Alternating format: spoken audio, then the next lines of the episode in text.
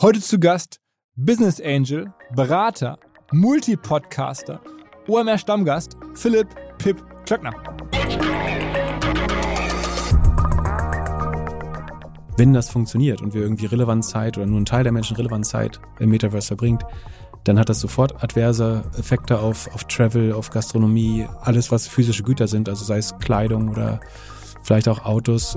Ich halte es schon für eine relativ dystopische Welt. Die Leute werden sich wahrscheinlich nur noch unheimlich schlecht zu Hause ernähren, äh, wenn sie wirklich gefesselt sind äh, davon. Und es gibt, wird natürlich Leute geben, die total mündig damit umgehen. Die gehen halt dann für ein Sportevent und für ein ähm, Konzert oder für Dating da mal rein äh, und dann auch wieder raus. Ähm, aber ich befürchte schon auch, dass, dass Leute, gerade Jugendliche vielleicht, ähm, oder Leute, die weniger mündig sind, da mehr oder weniger süchtig von werden. Äh, wenn man sieht, sagen, wie schlecht die Leute im Umgang mit Social Media schon sind, dann habe ich schon Respekt davor zumindest.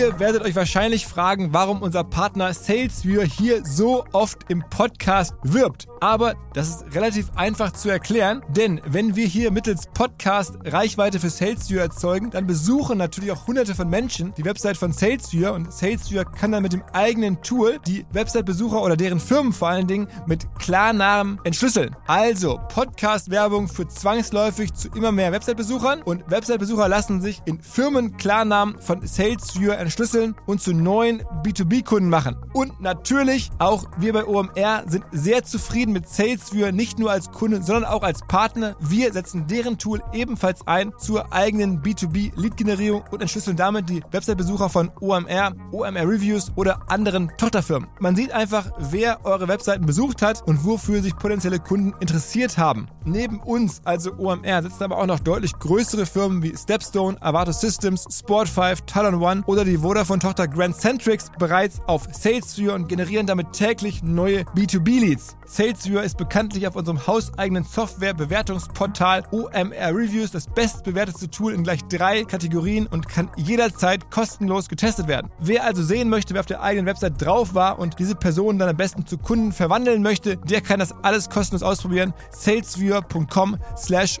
OMR. Zurück zum Podcast.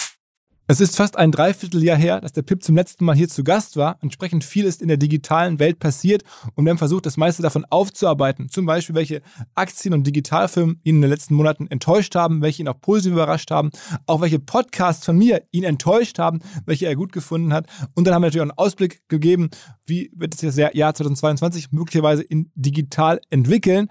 Also ich will gar nicht so viel Vorrede halten. Es ist wieder extrem viel drin. Wir haben versucht, sehr dicht zu machen. Der Pip ist ja gerade in vielen Podcasts zu hören. Ich habe versucht, dass wir hier relativ vieles Uniques aus ihm rausbekommen. Hört rein, auf geht's direkt rein ins Gespräch mit Pip Klöckner. Herzlich willkommen.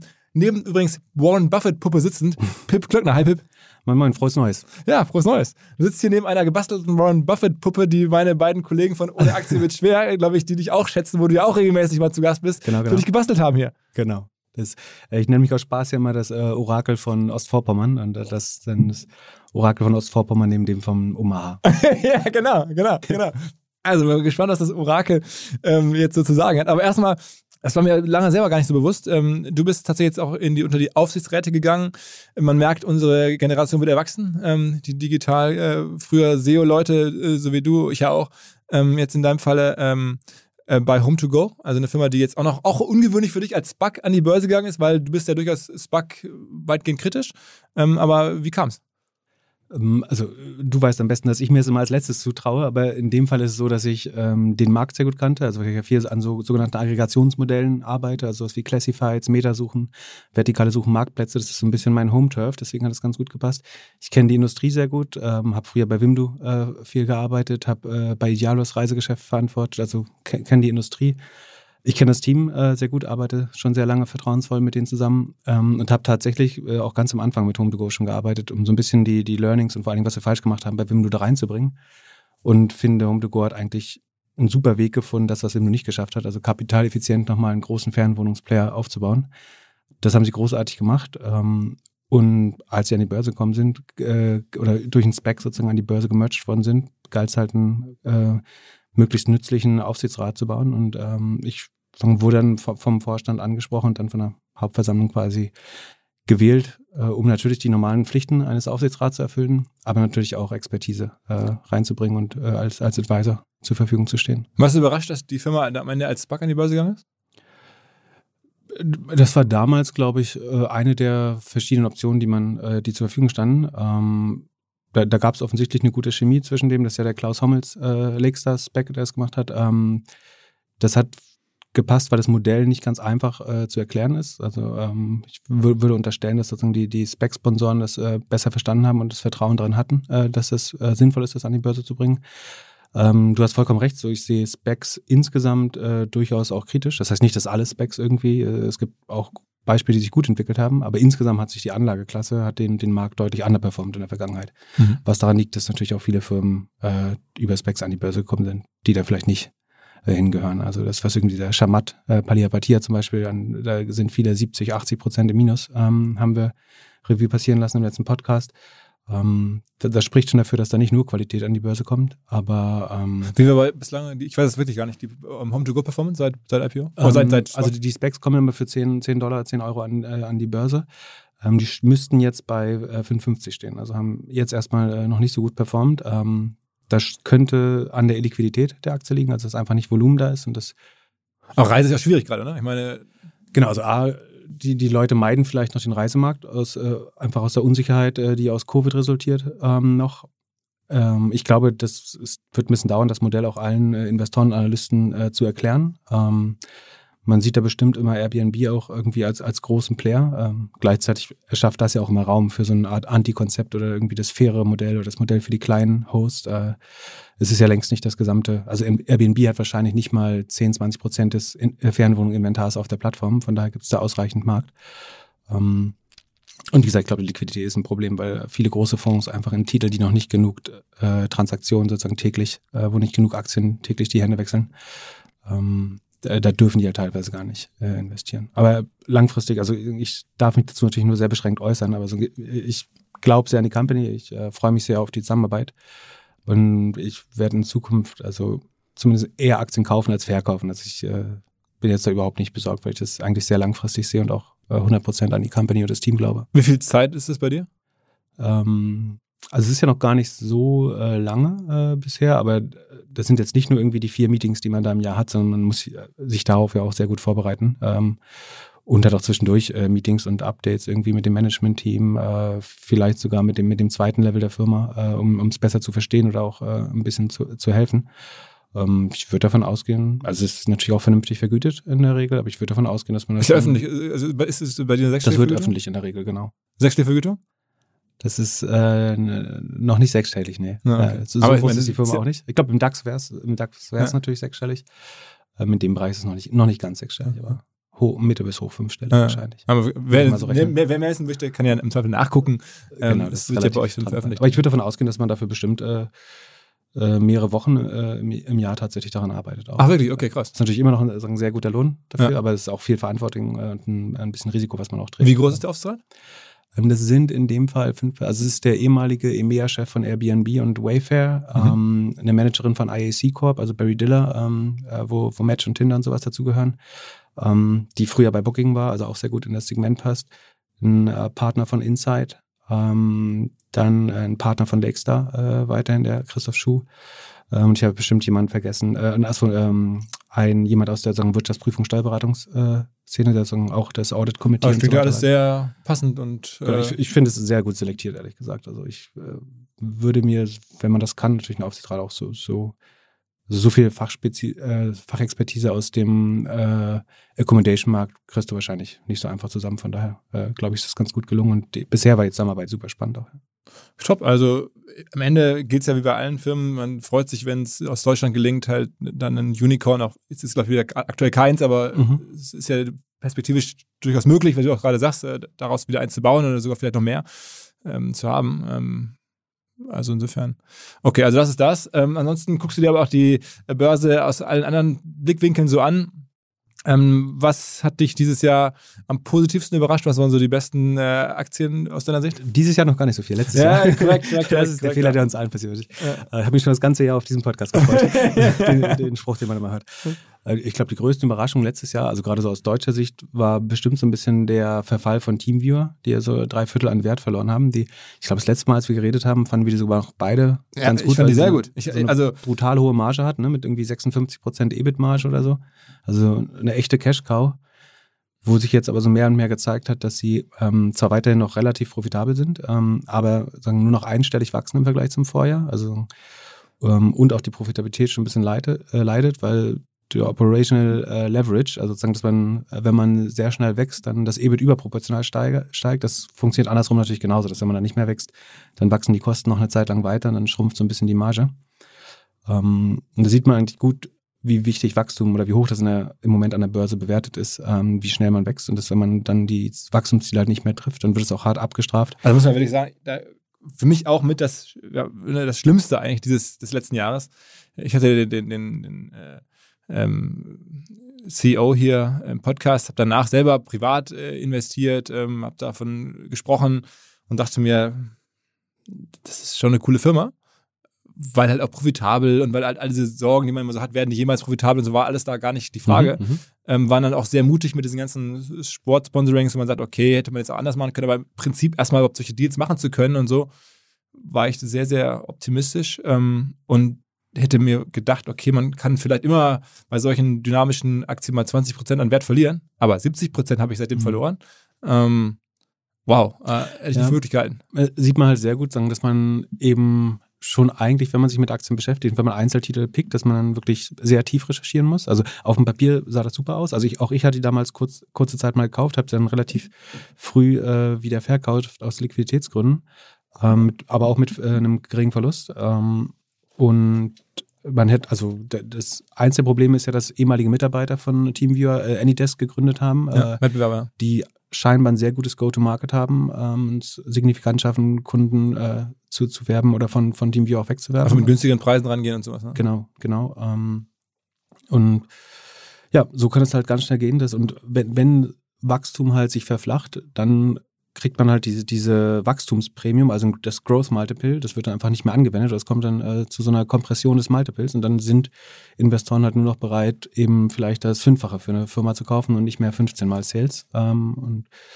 so schnell kann das dann äh, gehen, dass die Erwartungen anpassen. Kann natürlich andersrum werden. Wenn man zurückkommt äh, in, in, in, ins Wachstum, kann sich das auch schnell wieder umdrehen, aber ähm, so schnell kann man dann die, die Gnade verlieren, äh, Ja. der, der, Investoren auch. Und ich hatte gedacht, dass es auch eine der Beispiele ist für Aktien, die eigentlich darunter leiden, dass sie fast noch besser sein könnten in der Bewertung, weil sie aus amerikanischer Sicht nicht so gesehen, von amerikanischen Investoren nicht gesehen werden. Ne? Die gucken dann auf ihre Heimatmarktfirmen und TeamViewer ist ja eigentlich eine Firma, die könnte auch im Silicon Valley sein, vom Mhm. Modell her. Und so dachte ich mir, okay, irgendwann werden die schon begreifen, dass da irgendwie in, in der deutschen Provinz was Cooles ist.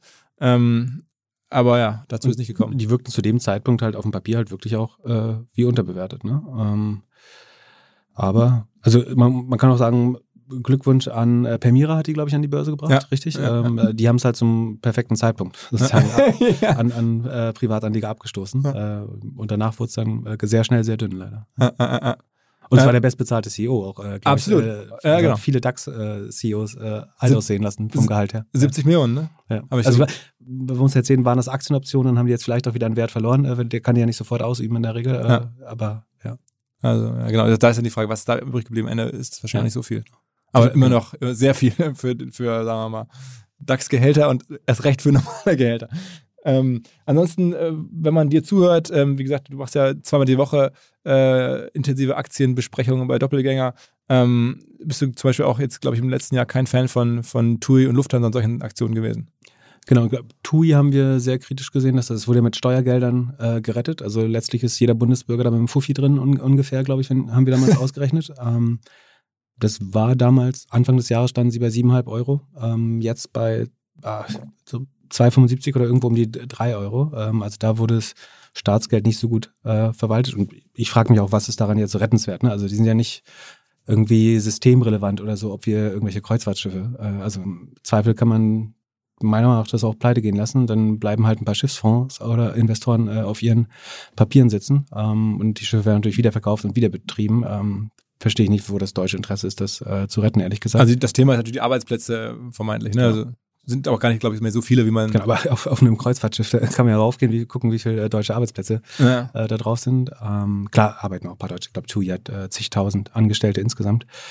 Ähm, andererseits muss man fairerweise sagen, dass der Staat natürlich auch ein paar sehr gute Investitionen, also Cure. CureVac war zwar sozusagen, hat keinen wirksamen Impfstoff oder keinen ausreichend wirksamen, wirksamen Impfstoff hinbekommen, aber das Investment war jetzt, glaube ich, für zwei oder verdreifacht äh, für den deutschen Staat, selbst nach dem äh, Verlust danach. Ähm, also äh, Und Lufthansa auch, ne? Luft, Lufthansa? Genau, Lufthansa war ein gutes Investment, äh, vermutlich aus, äh, aus Sicht des äh, Steuerzahlers. Ähm, von daher ist insgesamt äh, ganz gut gelaufen. Bei Lufthansa würde ich jetzt auch noch eher verstehen, warum äh, man das als äh, würdig ansieht, gerettet zu werden. Ähm, bei TUI waren wir damals relativ kritisch. Und Weil ich, ich erinnere mich, dass ich auch irgendwie bei Ohne Aktien wird schwer mal über TUI länger drüber geguckt habe und dann dachte, das wundert mich, dass sie so wenig wert sind. Als Market Cap war das schon irgendwie im ganz niedrigen Milliardenbereich, weil da doch auch große Assets sind, gehören ja Flugzeuge und Schiffe Hm. und sowas. Alles da habe ich gedacht, okay, das, das ist doch schon eigentlich so ein Fall vielleicht, wo die Assets mehr wert sind als ähm, die- offensichtlich die Firma gerade. Ähm, aber okay, warten wir ab, wie es ausgeht. Ähm, ja, also jedenfalls eine, keine, keine Positivgeschichte aus deiner Sicht ähm, im letzten Jahr, die, so die Rettungsaktion, gerade bei TUI nicht. Ähm, sonst noch irgendwas, was dich irgendwie auf der Negativseite oder sagen wir auf der extrem Positivseite berührt hat? Also ich glaube, negativ, was rausgestochen hat, war schon noch sozusagen die drohende Regulierung in China oder teilweise Ja. auch äh, sozusagen einsetzende Regulierung in China, die die Aktien der meisten chinesischen Unternehmen quasi halbiert hat, ähm, die vorher relativ fair bewertet waren, wegen genau dem Risiko. Hat die auch Äh, privat getroffen in deinem Portfolio? Ja, genau. Ich äh, war in Tencent und Alibaba äh, in, investiert und habe da auch die vollen Verluste mitgenommen. Äh, bin da investiert geblieben, aber ähm, was man schon sieht, also äh, sagen, ich würde jetzt nicht irgendwie politisch, ähm, chinesische Politik äh, gutheißen oder so. Ich glaube, das muss man immer erstmal sagen, voranstellen. Aber was sie an Regulierung machen, scheint zumindest wirksam zu sein. Ne? Also das bei, bei Alibaba, also nicht nur, dass die Kurse reagieren, sondern die Margen sind tatsächlich, tatsächlich auch geschmolzen bei Alibaba. Das ist, glaube ich, einfach der Effekt, dass jemand, der vorher ein Monopol oder mit, vielleicht mit JD.com zusammen ein Duopol hatte, was fast reguliert war oder ihnen relativ ähm, gut ermöglicht wurde, da ihre Marktmacht durchzusetzen, dass wenn man das aufweicht, sofort die, die Monopolmargen wegschmelzen ähm, und dadurch die Aktie tatsächlich auch nicht mehr ganz so gut aussieht. Also sie ist jetzt immer noch sehr günstig, aber gemessen am Risiko ähm, würde ich jetzt nicht sagen, das ist ein Schnäppchen, was man auf jeden Fall einsammeln müsste. Also ich, ich glaube, man sieht sehr gut, dass wenn Märkte äh, besser reguliert werden äh, und Monopole, dass äh, dann die, die Übergewinne auch ganz schnell weg sein können. Übrigens, ähm, apropos China, eine Sache, die mir im letzten Jahr aufgefallen ist und die ich gar nicht so bislang irgendwo wiedergefunden habe, vielleicht täusche ich mich aus, dass zum ersten Mal wirklich relevant chinesische Marken ähm, in Europa ankommen. Das war ja lange Jahre nicht so, da kamen eher so irgendwelche ne, verlängerte Werkbank-Produkte und sowas an. Jetzt spätestens so mit diesem Shein, also diesem ähm, neuen Handelsmegastar, ähm, ist ja auf einmal eine chinesische Marke so richtig auch im deutschen Endkundenbereich angekommen oder im europäischen, wie auch immer, im globalen Endkundenbereich. Und man sieht das jetzt auch im, im E-Auto-Bereich, ähm, dass auf einmal Brandplays kommen. Also das hätte ich irgendwie eigentlich nicht erwartet und auch für die deutsche Wirtschaft mal jetzt nicht erhofft, dass es irgendwie so sein würde, weil ich dachte immer, so eine Marke, da hat man was, was man verteidigen kann, das auch so ein bisschen kulturell gebunden ist, das ähm, vielleicht dann nicht von chinesischen Firmen so schnell äh, übernommen werden kann. Aber das fand ich schon relativ interessant. Wie siehst du das? Ja, bei Shein muss man so ein bisschen schauen, ob das nicht das nächste Wish wird, äh, natürlich. Also ob dann, äh, also wie viele Leute bestellen da zweimal? Also im Moment wachsen sie unheimlich stark, wahrscheinlich eins Aber die. Marke ist da, ne? Genau, also ich weiß, die Frage ist, ich kann das glaube ich, wir sind beide nicht die Target Audience, äh, glaube ich. Also ich weiß nicht, wie die konnotiert ist, die Marke, sozusagen, wie die äh, wahrgenommen wird. Äh, dann, aber ich glaube, sozusagen die jüngere Audience äh, kennt das Produkt auf jeden Fall und hat da wahrscheinlich schon mal bestellt. Die, die Frage ist dann eben, wie oft macht man das? Wie ähm, zufrieden ist man langfristig mit der Qualität äh, dann auch wirklich? Aber es ist schon krass, wie die weltweit äh, gewachsen sind. Es funktioniert ja auch in verschiedensten Märkten. Ähm, und bei, den, bei, bei Handys haben wir es schon relativ lange mit Xiaomi und so und Huawei. Ähm, und ich glaube, bei E-Autos werden auch viele Player äh, nach Europa kommen äh, aus China. Die sind technologisch wahrscheinlich nicht so weit hinten. Ähm, oder Aber über Marke jetzt auch, ne? Genau, ja. Ähm, die Fra Frage ist, wird es also ich meine, die Gefahr ist immer, dass es irgendwelche Handelskriege gibt, wobei wir es eigentlich uns nicht wirklich leisten können mit China, weil wir genauso an, angewiesen sind. Also sind man, ist man eigentlich in so einer Hold-up-Situation. Von daher würde ich auch ausgehen, dass wir davon ausgehen, dass wir es immer mehr sehen äh, in Zukunft schon. Ähm, zumindest sind die Versuche und äh, das wird immer mal auch wieder äh, sehr gut klappen, denke ich. Was ist mit deinen, ähm, sonst bist du ja, wenn man dir folgt, weiß auch großer Fan von Cloud-Titeln jeglicher Art. Ähm, auch die eher ruhiges Jahr, ne? Genau, also sie hatten, sind zwischendurch sehr gut gelaufen, aber hatten dann im letzten Q4 ähm, sind die fast alle so zwischen 25 und bis zu 50 Prozent runtergekommen, gerade die gut gelaufen sind. Ähm, also Cloudflare. Genau, Cloudflare könnte man sagen. Äh, Datadog ist was, was immer noch sehr gut läuft. Ähm, äh, CrowdStrike, der ganze Security-Sektor, Sentinel One, Zscaler und so weiter. Ähm, ich glaube, was man da sehen wird oder was sich fortsetzen wird in 22 ist da, dass sich da so ein bisschen die Spreu vom Weizen trennt. Also dass jetzt nicht mehr alles, was Growth und Cloud heißt und SaaS heißt, äh, hochgejubelt wird, sondern dass man eben schon ein bisschen genauer darauf schaut, ähm, sagen, wo passt die Rule of 40 noch, also wo wird entweder schnell gewachsen oder man ist profitabel und wächst moderat. Ähm, da gibt es durchaus schon Titel, wo das eben nicht mehr so gut funktioniert. Ähm, irgendwie so ein C3 AI oder die deutsche Exasol zum Beispiel, die an die Börse kam äh, letzt, letztes Jahr. Ähm, die sieht zum Beispiel, also wächst kaum und äh, hat mehr Umsatz, äh, mehr Verluste als Umsatz. Ähm, das sind so Titel, die jetzt bloß weil das eine Cloud-Datenbank werden soll, ähm, eben nicht mehr genug Rückenwind hat, äh, wenn sich das so ein bisschen aufteilt und die Leute differenzierter drauf schauen. Aber ich glaube, die guten Titel werden auch weiter äh, laufen und sagen, das, das Picking wird dann einfach wichtiger. Also jetzt einfach einen Cloud-Index kaufen, ist dann vielleicht nicht mehr die beste Lösung für äh, 22. Und was, was auch schwerer wird, ist, glaube ich, wir hatten ja letztes Jahr schon viel E-Commerce-Rückenwind äh, noch, äh, zumindest bei einzelnen Playern.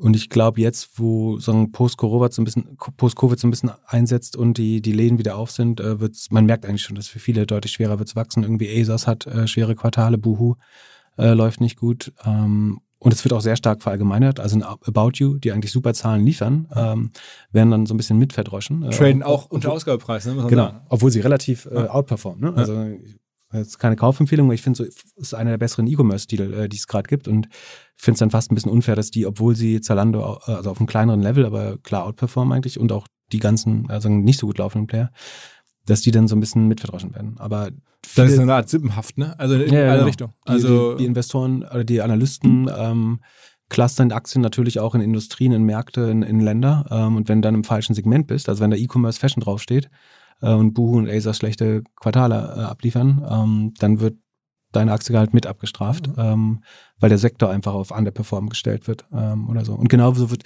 auch bei den ähm, bei den so Emerging Markets Titeln, die jetzt sehr gut gelaufen sind, so Shopee in Südostasien oder Mercado Libre in äh, Südamerika, ähm, auch die sind so hoch bewertet und stark gelaufen, dass wenn da jetzt ein bisschen Wachstum zurückgehen wird, ähm, dann wird es wahrscheinlich auch da nochmal zu einer Korrektur der Multiples kommen. Also ich glaube, E-Commerce wird wahrscheinlich 2022 underperformen, zumindest an der Börse. Natürlich glaube ich weiter in E-Commerce, ne? aber so diese, diese Traumwachstumszahlen, äh, die wir letzten zwei Jahre gesehen haben, äh, ich glaube, die, die werden erstmal so ein bisschen wegfallen und jeder sucht jetzt so ein bisschen die neue Baseline. Also sagen, wie schnell wachsen wir jetzt in Zukunft, von, von welchem Level? Äh, bei manchen wird es einen Schritt zurückgehen sogar, glaube ich. Also dass du Quartal zu Quartal sogar ähm, sinkende Umsätze hast oder sinkende äh, Neukundenzahlen oder äh, aktive Nutzerzahlen. Ähm, das macht es aber spannend, ne? weil umso spannender ist dann auch die richtigen zu picken und so ein bisschen ähm, die, die Guten ins äh, Köpfchen, die Schlechten ins Köpfchen, oder wie das heißt. Äh, also man merkt, wenn man dir zuhört, ähm, wahrscheinlich äh, sehr, sehr umfassendes Aktieninteresse, Wissen mhm. äh, für den digitalen und börsennotierten Bereich weltweit eigentlich. Ähm, was hast denn du dir zuletzt als Einzeltitel selber gekauft eigentlich? Also um daraus abzuleiten, was könnte vielleicht dann auch im jetzt kommenden 22er Jahr gut laufen? Ähm, also es ist keine Empfehlung, ne? Weil, ja, ja, genau. Wie, nie, nie, um nie. Ist ja, ist ja nie der Fall, ne? um die Tatsachen wiederzugeben, ähm, woran ich glaube 2022. Äh, also man kann es ja so mit so großen Trends verbinden. Das eine ist, wir sind beide Podcaster und sehen, wie das wächst. Wir sehen, wie die Werbepreise, die Werbenachfrage läuft, wie auch aber die Audiences äh, wachsen, obwohl es immer mehr Inventar gibt und immer mehr neue Podcasts. Äh, ist, glaube ich, trotzdem viel Rückenwind auch äh, auf, auf der Nachfrageseite. Und da sind die zwei, also man, man, wenn man was Solideres haben möchte, kann man bestimmt ein Spotify, wird davon definitiv auch profitieren. Ähm, es gibt auch so kleinere, schnell wachsende Vermarkter und Studios. Ähm, Acast aus Schweden äh, ist relativ groß, wächst mit, äh, ich glaube, so 90 Prozent. Äh, ist noch nicht ganz profitabel, aber wächst definitiv schnell genug, um äh, auch unprofitabel sein zu dürfen noch. Ähm, in UK gibt es Audioboom, äh, auch fast Verdopplung äh, zum Vorquartal des gleichen Jahr, des letzten Jahres. Ähm, das sieht sehr vielversprechend aus. Ähm, daran glaube ich. Also wer einen Podcast glaubt, könnte über Spotify, Audioboom, Acast genau, das sind dann am Podcast-Boom irgendwie börsennotiert quasi mit partizipieren. Das sind, glaube ich, die besten Titel, genau, die börsennotiert sind. Ähm, muss man schauen, ob es äh, gerade Audioboom und Acast gibt es vielleicht nicht in allen äh, Trading-Apps, äh, weil die halt äh, nicht an den ganz großen Börsen sind, aber sind sozusagen sehr solide Titel. Ähm, sehen zumindest jetzt so aus. Wie gesagt, man kann sich dann immer, Mhm. das kann sich ganz schnell ändern, äh, aber im Moment sehen die sehr, sehr gut aus. Ähm, ich glaube weiter an Cybersecurity. Also man äh, hat eine steigende Anzahl von Bedrohungen. Ähm, dann der Klassiker ist CrowdStrike, der die letzten zwei Jahre sehr gut gelaufen ist. Ähm, dieses Jahr sind äh, Sentinel One und Zscaler an die Börse gekommen. Die sehen auch sehr gut äh, aus. Meiner Meinung nach, ähm, wachsen schneller als CrowdStrike, ähm, können profitabel werden oder sind schon nah dran. Ähm, arbeiten beide im weitesten Sinne an Cybersecurity. Ähm, also sich zum Beispiel so, dass Entwickler sich sicher zur Cloud verbinden können oder alle Mitarbeiter im Unternehmen eine sichere Verbindung in die Cloud haben, dass äh, Eingriffe von außen ver, äh, vermieden werden und so weiter. Ähm, und der dritte große Trend ist, ich glaube, dass der ähm, Labor Shortage, also der Mangel an Arbeitskräften, ein Riesenproblem werden Sieht man wird. überall. Ne? Wenn Genau. du, egal wo du langläufst, an jedem Scheibe, wir suchen Servicekräfte, wir suchen Personal, ist echt überall. Genau. Und wir, sagen, wir kennen das als Fachkräftemangel. Äh, also in der Digitalszene ist uns das natürlich äh, omnipräsent. Aber ich glaube, was besonders ist und was sich noch nicht so ganz äh, durchgesetzt hat äh, als Wissen, ist, dass es eigentlich alle äh, Bereiche der Wirtschaft betrifft. Also sagen, Züge kommen zu spät, hauptsächlich weil Zugführer fehlen oder weil Personal fehlt. Es muss nicht der Zugführer Restaurants sein. haben zu. Ja. Genau, Restaurants haben zu. In, ähm, in, in Rocky Mountains können gerade die Skiresorts. Also die haben Rekordschnee, aber können die Skiresorts nicht öffnen, weil sie Personalmangel haben. Ähm, und ich war, bin mit dem Zug angekommen auf, am Bahnhof, sind so diese Jormas-Läden oder so, sagen, du kannst sofort für 14 Euro pro Stunde anfangen. An Wochenenden gibt's über 20 Euro oder an Feiertagen. Ähm, ist gut, Wo ist eigentlich ich. das ganze Personal, frage ich mich immer. Das ist, ist ja schon erstaunlich, ne? weil ich meine, das, die sind ja, die Menschen sind ja nicht verschwunden jetzt. Ähm, Genau, ich glaube, es gibt einen kurzfristigen Effekt und einen äh, sehr langfristigen Makroeffekt. Der Makroeffekt ist, dass die Boomer-Generation oder die, die Baby-Boomer-Generation äh, ausstirbt, also nicht ausstirbt, sondern erstmal in Rente geht, äh, sondern ihre verdiente Rente. Und da gehen in Deutschland allein, glaube ich, ungefähr eine Million äh, Leute im Jahr in Rente, aber es kommen nur 500 nach auf den Arbeitsmarkt. Also es ist vollkommen klar, dass dann eine, eine mittel- bis langfristige Lücke geben wird, äh, wofür noch, wo wir keinen Plan haben, wie wir die auffüllen. Also es geht eigentlich nur um äh, qualifizierte Zuwanderung, vielleicht selbst äh, weniger qualifizierte, weil es auch ganz einfache Berufe sind, wo wir äh, Leute brauchen. Ähm, und ein paar Leute haben, es gibt ja so dieses Theme äh, Great Reconsideration oder Resignation, je nachdem, wie optimistisch man ist, also dass einfach viele Leute während äh, Covid auch nochmal ihre persönlichen Präferenzen aufs Arbeitle Arbeitsleben neu äh, gewählt haben. Viele sind selbstständig geworden, viele ähm, haben äh, auch die Arbeit niedergelegt oder sind äh, sozusagen haben ihre Elternzeit verlängert oder so und äh, das alles äh, hilft jetzt nicht dem Arbeitsmarkt. Ja. Aber es gibt halt Player, die davon profitieren könnten, eben die, die schlummernde Workforce, also die Leute, die theoretisch arbeitsfähig sind, aber nicht wollen oder äh, die den Job wechseln würden. Ähm, also der aktive Suche, also da was, das, wovon jetzt ein Stepstone oder ein Monster lebt, äh, das passiert immer weniger. Was jetzt die Herausforderung ist, eigentlich Leute ähm, durch, durch Push-Marketing aus ihren Jobs rauszubekommen oder zu reaktivieren äh, in den Arbeitsmarkt. Ähm, und das macht zum Beispiel ein ZipRecruiter in den USA äh, sehr gut. Ähm, wachsen auch, haben sich verdoppelt ähm, im letzten Quartal, ähm, sind profitabel. Und ich glaube, der Markt hat ausreichend Rückenwind. Und das Gute ist, dass sie halt nicht bewertet sind wie eine SaaS-Company. Also sie haben nur ein fünffaches Umsatzmultiple, was relativ niedrig ist, obwohl sie von der Margenstruktur eigentlich äh, sehr ähnlich sind. Also sie haben eine extrem hohe äh, Gross-Margin, wie es beim SaaS typisch ist, ähm, sehr hohes Recurring Revenue oder eine gute Revenue Retention bei den Kunden, also dass sie jedes Jahr mehr ausgeben aus, aus schierer Not äh, letztlich. Und ich fände es eigentlich ganz schön, wenn 2022 mal so dieser SaaS- und Subscription-Fetisch der Investoren, also sowohl in der in der VC-Szene, aber auch bei den Public Markets aufhört, weil es gibt ja nicht so viel wirklich rationale Gründe, warum eine Firma, die von den Metriken gleich funktioniert, ähm, irgendwie drei, vier, fünf, zehnmal so viel wert sein soll, bloß weil SaaS dran steht. Also man sagt natürlich, dass Subscription, also es gibt ein Login und man wechselt sein Softwareprodukt nicht so schnell wie den Marktplatz für Arbeit vielleicht. Aber ob sozusagen der Unterschied theoretisch, in der Praxis ist es wahrscheinlich ähnlich. Genau, in der Praxis wissen wir, äh, wie oft hast du den Marktplatz für, keine Ahnung, deinen äh, präferierten E-Commerce-Marktplatz oder Reisemarktplatz geändert. Am Ende geht man ja, hat man doch eine hohe Brandtreue. Ähm, ich glaube, der, der Malus, den man den normalen Modellen gibt, oder der Bonus, den man den SaaS-Modellen gibt, ist äh, beides ein bisschen übertrieben. Und wenn sich das angleicht, würde, wäre ZipRecruiter ein Modell, was Text. Aber äh, noch ein anderer? Hast du noch eine, zwei andere Ideen aus der, aus der Ecke? Du könntest das auch auf die äh, Podcast-Vermarkter äh, beziehen, also ähm, äh, Acast oder äh, Audioboom. Ähm, es gibt noch in Russland einen Arbeitsmarktplatz, äh, Headhunter Group, äh, die sehr gut funktioniert, also hat politische Risiken durch, durch Russland.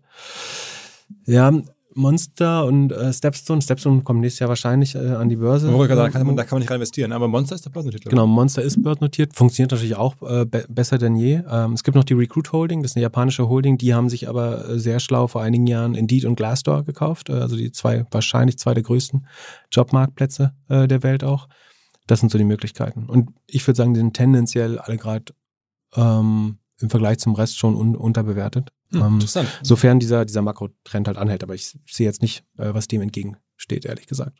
Und sag mal, abseits der Börse mittlerweile bist du ja auch so als fast schon Super Angel unterwegs und machst äh, eine ganze Reihe von Business Angel Investments. Wie viel so im Jahr, letztes Jahr? Wie viel sind es gewesen? Vielleicht ein Dutzend. Also, also Super Angel äh, ist übertrieben. Ich würde das natürlich nicht sagen, aber ähm, äh, ein Dutzend oder definitiv auch mehr, mehr als äh, zuvor. Also, also zwölf, sagen wir zwölf Stück und dann jedes Mal ein Ticket immer so Größenordnung 50.000 Euro sowas?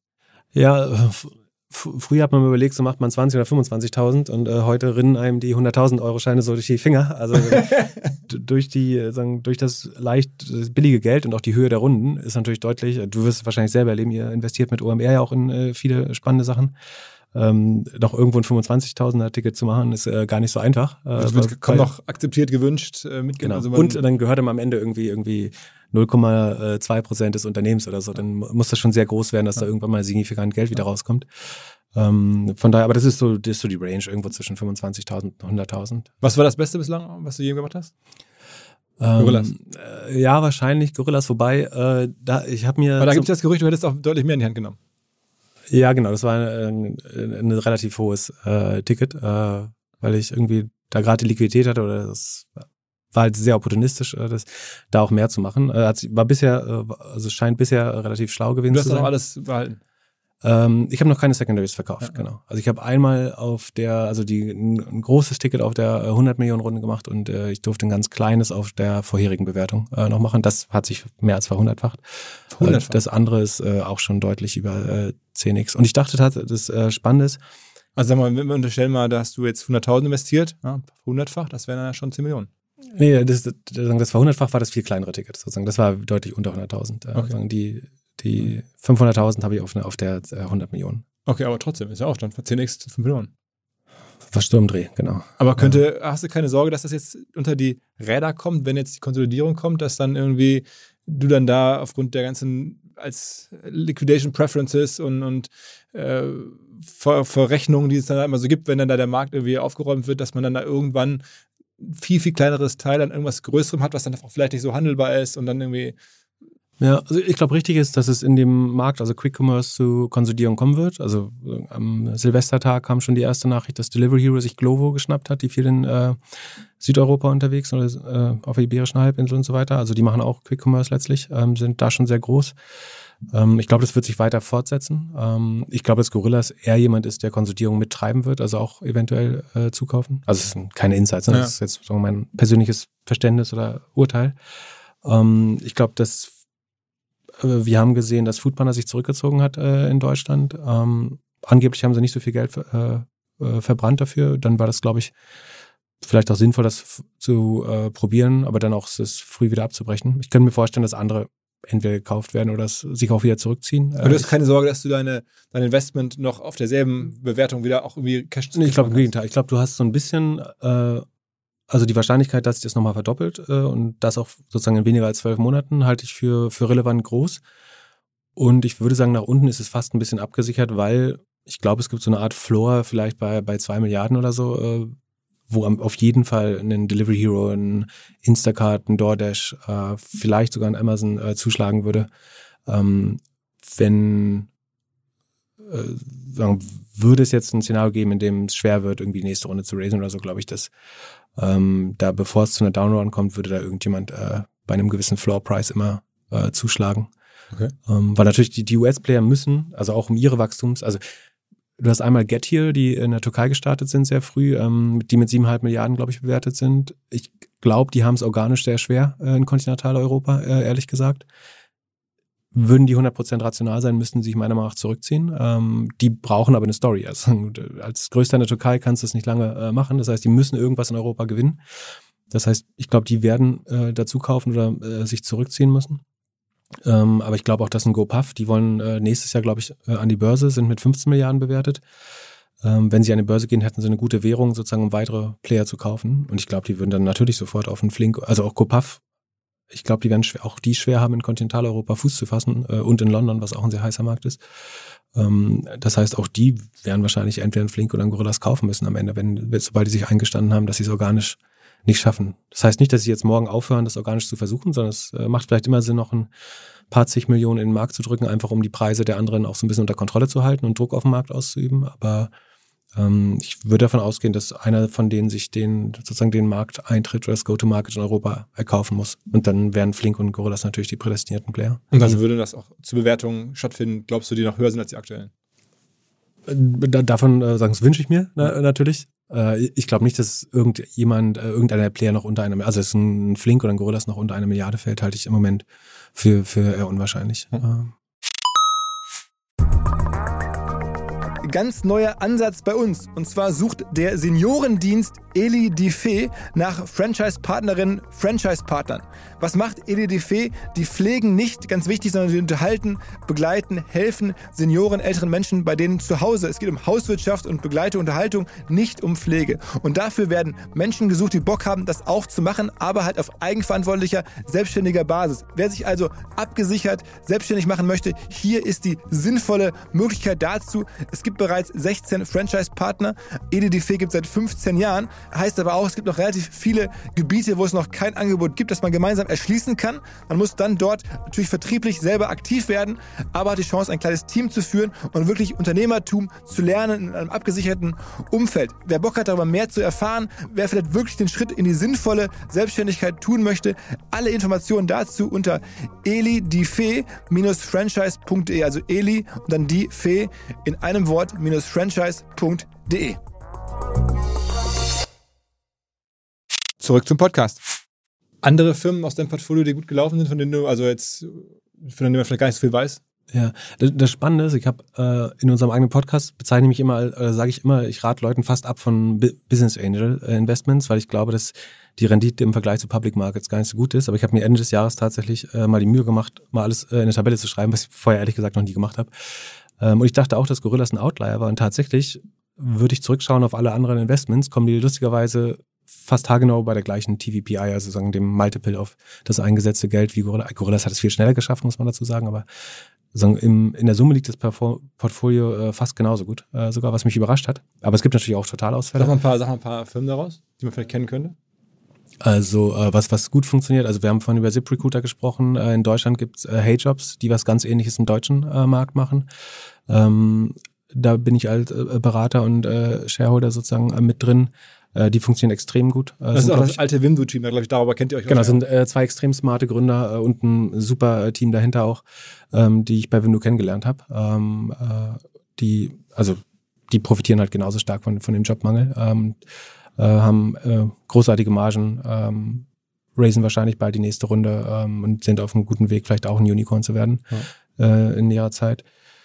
Ähm, kürzlich habe ich äh, in äh, Passion Fruit äh, investiert. Das ist sozusagen so eine Art Operating System für, für die Creator Community. Äh, also das könnte für mich oder dich als Podcast-Host spannend sein. Durften wir uns auch angucken. Ab und zu schickst du uns ja mal ein paar Sachen zu oder man genau. spielt die Sachen hin und her. Genau. Ähm, du kannst dir noch mehr Sachen leisten als wir, aber da, ah, das weiß ich nicht. aber ähm, das, das finde ich spannend. Ähm, ich habe in ähm, ich habe einen Q4 relativ viel gemacht, die sind noch gar nicht alle öffentlich, deswegen weiß ich nicht, ob ich äh, über alles reden kann, aber so ein bisschen was ähm, E-Commerce, ähm, Softwareinfrastruktur habe ich äh, investiert. Ähm, ich habe zwei Sachen in äh, Holland gemacht, die bald rauskommen. Wie kommst du nach Holland? Also haben die, woher kennen die ähm, die? Über das Netzwerk. Ne? Also was, was jetzt schon viel, was mehr passiert, äh, irgendwie, ich weiß nicht, ob durch den Podcast oder äh, einfach über die Zeit oder das Netzwerk, das sozusagen einem immer mal wieder mehr Deals noch angedient werden, die man früher auch nicht gesehen hätte. Ähm, das hilft natürlich, aber die dann trotzdem vielleicht gut aufs Profil passen. Äh, immer noch. Genau, ich habe ähm, O-Strom, das ist ein digitaler Stromanbieter, also wo man sozusagen mit einem Scan oder einem Foto von der von der aktuellen Stromrechnung den Vertrag wechseln kann, ähm, die jetzt gerade sehr profitieren, weil viele Stromprovider pleite gehen durch die Energiepreise, die sehr stark angestiegen ist. Wenn man damit fixen Kosten äh, kalkuliert hat, dann ist man halt aus dem Markt kalkuliert. Ähm, das heißt, da können die jetzt, äh, die haben einen flexiblen Preis, wo sie eine fixe Gebühr aufschlagen, was sehr transparent ist für den Kunden. Ähm, und man ist nicht mehr incentiviert, möglichst viel Strom zu verbrauchen, um ihn möglichst günstig zu bekommen, sondern man hat ein Incentive, möglichst wenig Strom zu verbrauchen und die, sagen, was man bezahlt ist, also man zahlt halt ein fixe Premium auf den Marktpreis. Ähm, sehr transparentes, sehr digitales Modell. Funktioniert gut für, für Expats in Deutschland, auch weil es Englisch und Deutsch ist. Das fand ich ganz gut. Was ist denn immer das Thema zu wechseln? Was ist denn mit deinem ähm, alten Teilzeitarbeitgeber Rocket. Ich meine, du, da warst du ja auch lange Jahre ähm, beratend, auch sehr operativ auf den Themen drauf. Ladenzeile ähm, haben wir auch damals immer viel drüber gesprochen, ist ja eine Firma aus dem Rocket-Universum, die dann zu Springer gegangen ist, wo du sehr eng mit dran warst, glaube ich.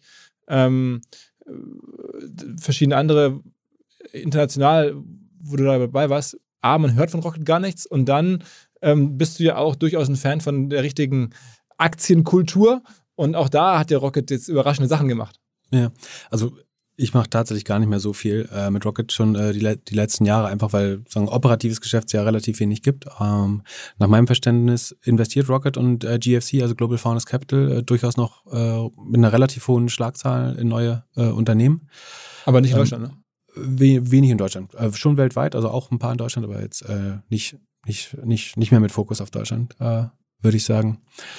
Genau, und äh, die versuchen ja oder haben versucht, äh, Rocket von der Börse zu nehmen und haben damit sozusagen de, sich äh, Paul Singer, also Elliott Management, äh, auf den Plan gerufen, der typischerweise, was man vielleicht am ehesten ähm, Event-Based Investing nennt oder so. Also der sucht explizit nach so Übernahmesituationen oder Delistings, also wenn Firmen von der Börse genommen werden sollen kauft sich dann sozusagen ähm, Last Minute äh, dort ein, um einfach möglichst viel Schmerz äh, noch zu applizieren äh, auf die Leute, die da eigentlich einen Plan haben und lässt sich das dann sozusagen sehr gut vergüten, äh, dass er den Prozess nicht stört. Wenn man also so, so Mischung zwischen äh, Arbitrage und fast äh, Bullying oder äh, Erpressung wäre vielleicht zu weit gesagt, ne? aber es äh, schafft einfach ähm, ein Szenario, wo ihm äh, sagen, sehr hoch vergütet wird, dass er sich wieder zurückzieht aus der Aktie oder seine Anteile wieder abgibt. Ähm. Man könnte jetzt auch positiv formulieren, dass der, das, was der macht, eine, eine gewisse Markthygiene ähm, auslöst, nämlich dass man halt Firmen nicht für unter Marktwert einfach irgendwie delisten kann, ähm, weil solche Typen wie der das quasi verhindern und dagegen arbeiten. Und da gibt es ja auch Marktbeobachter, die das, glaube ich, an der Stelle irgendwie wünschenswert empfunden haben. Ähm, also klar, ne, auf der einen Seite, was ist das für eine, so ein bisschen eine Putzerfisch-Tätigkeit. Also mhm. man sieht, da ist irgendwas nicht ganz sauber, da schmeiße ich mich drauf und versuche Ärger zu machen oder Ärger irgendwie anzudrohen und dann lasse ich mir das bezahlen. Ähm, auf der anderen Seite sorgt das natürlich auch für eine Hygiene im Markt. Genau, also ich meine, Arbitrage hat ja immer die Funktion, sondern dass sie für, für Ausgleich von Informationsasymmetrie sorgt. Schade ist jetzt in dem Fall, dass, dass ähm, also Rocket ist mal für, ich glaube, 42 Euro oder so an die Börse gekommen, äh, war dann zwischendurch äh, deutlich unter 20. Da so sollten dann auch die Privataktionäre abgefunden werden, letztlich beim Delisting, also als sozusagen äh, die, die Eigner die Firma wieder von der Börse runternehmen wollten. Äh, und Elliott Management wird jetzt 35 Euro äh, pro Aktie wahrscheinlich äh, bekommen.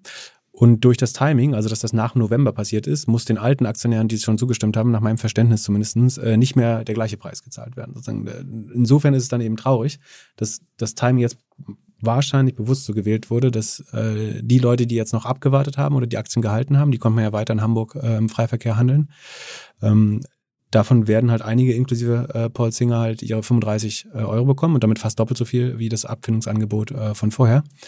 Ähm, das ist gut für die, die gehalten haben äh, und sich nicht haben sozusagen. Äh Gibt es übrigens hier in Hamburg irgendwie ein ganz interessantes Team. Also finde ich eine auch underreported Geschichte. Ähm, wir hatten vorher darüber gesprochen, ähm, die Gründer von, von Good Games, also schon ähm, mhm. echt re relevanten Spielestudio, die damit auch sehr viel Geld verdient haben. Äh, zwei sehr, sehr smarte Brüder hier aus Hamburg. Ähm, die haben sich dann tatsächlich mit einem privaten Vehikel, Lorios Capital oder so heißt es, glaube ich, ähm, fast 4% an Rocket gekauft, sozusagen parallel zu diesem Elliot und zu dem, äh, zu diesem äh, Paul Singer. Ähm, und haben, glaube ich, dieselbe Wette abgeschlossen und haben genau mit dem analog gewettet und auch für nicht wenig Geld. Also da gibt es dann so Typen, so in unserem Alter, die da dann irgendwie 4% sich gekauft haben bei Rocket. Was war das für eine Market Cap? 3, 4 Milliarden oder sowas. Mhm. Ähm, also da ist das dann schon noch ernsthaft sehr viel Genau. Geld, das man investieren muss. Aber jetzt haben sie es verdoppelt. Genau, wenn man sich da gut auskennt und das entsprechende Fuck You Money hat, dann kann man natürlich so eine Wetten durchaus eingehen. Und Fuck you money ist gut? Für wahrscheinlich- 100 Millionen Fuck you money ist nicht. Genau. Äh, wahrscheinlich, also mein Paul Singer hat, glaube ich, irgendwas zwischen 300 und 700 Millionen äh, damit gemacht, äh, mit dem einen Deal. Der hatte 20 Prozent, äh, am Höhepunkt, glaube ich, 20,2 Prozent gehabt an Rocket oder so. Ähm, und man kann durchaus sagen, dass Rocket wahrscheinlich auch unterbewertet war zum damaligen Ja. Kurs, weil sie halt so einen Holding-Abschlag hatten, aber da war ja Personio und sowas mit drin, die sich deutlich gut entwickelt haben in der Zeit. Ähm, von daher war das wahrscheinlich ein äh, sehr, sehr smarter Move äh, von denen. Also ich weiß nicht, ob sie sich nur rangegangen haben an, äh, an Paul Singer oder es äh, sich selber ausgedacht haben. Ähm, so oder so vieles richtig gemacht. Ähm, genau, die- so die Kleinanlegerverbände oder Schutzverbände für Wertpapieraktionäre, die hat es natürlich sehr genervt. Ne? Und äh, ich glaube, für, für Anlegerschutz insgesamt war 2021 äh, jetzt auch nicht das äh, beste Jahr. Sei es äh, wegen Specs, äh, sei es weil wegen der äh, so Bubble-typischen Auswüchse der, der Aktienkultur. Ähm, und äh, das wird wahrscheinlich lange Zeit ein, ein Beispiel äh, dafür bleiben. Ja.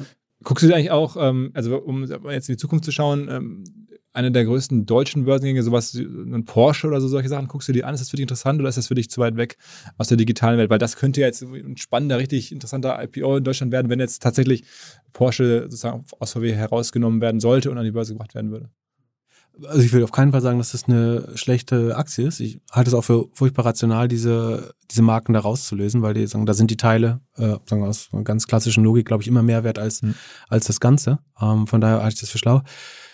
Ich, ich glaube jetzt nicht mehr so an Autos, ähm, plus ähm, ich glaube halt so stark an Digital und äh, Software, dass ich schon immer in Wachstumsunternehmen investiert werden will. Was, was nicht heißt, dass das die einzige, das einer von vielen Approaches, sondern man kann das irgendwie sehr ausgewogen machen, man kann komplett gestreut investieren, man kann auch nur in Value-Titel oder Dividendentitel investieren. Ähm, äh, sagen, mein Naturell würde Porsche jetzt nicht treffen, äh, aus verschiedensten Gründen.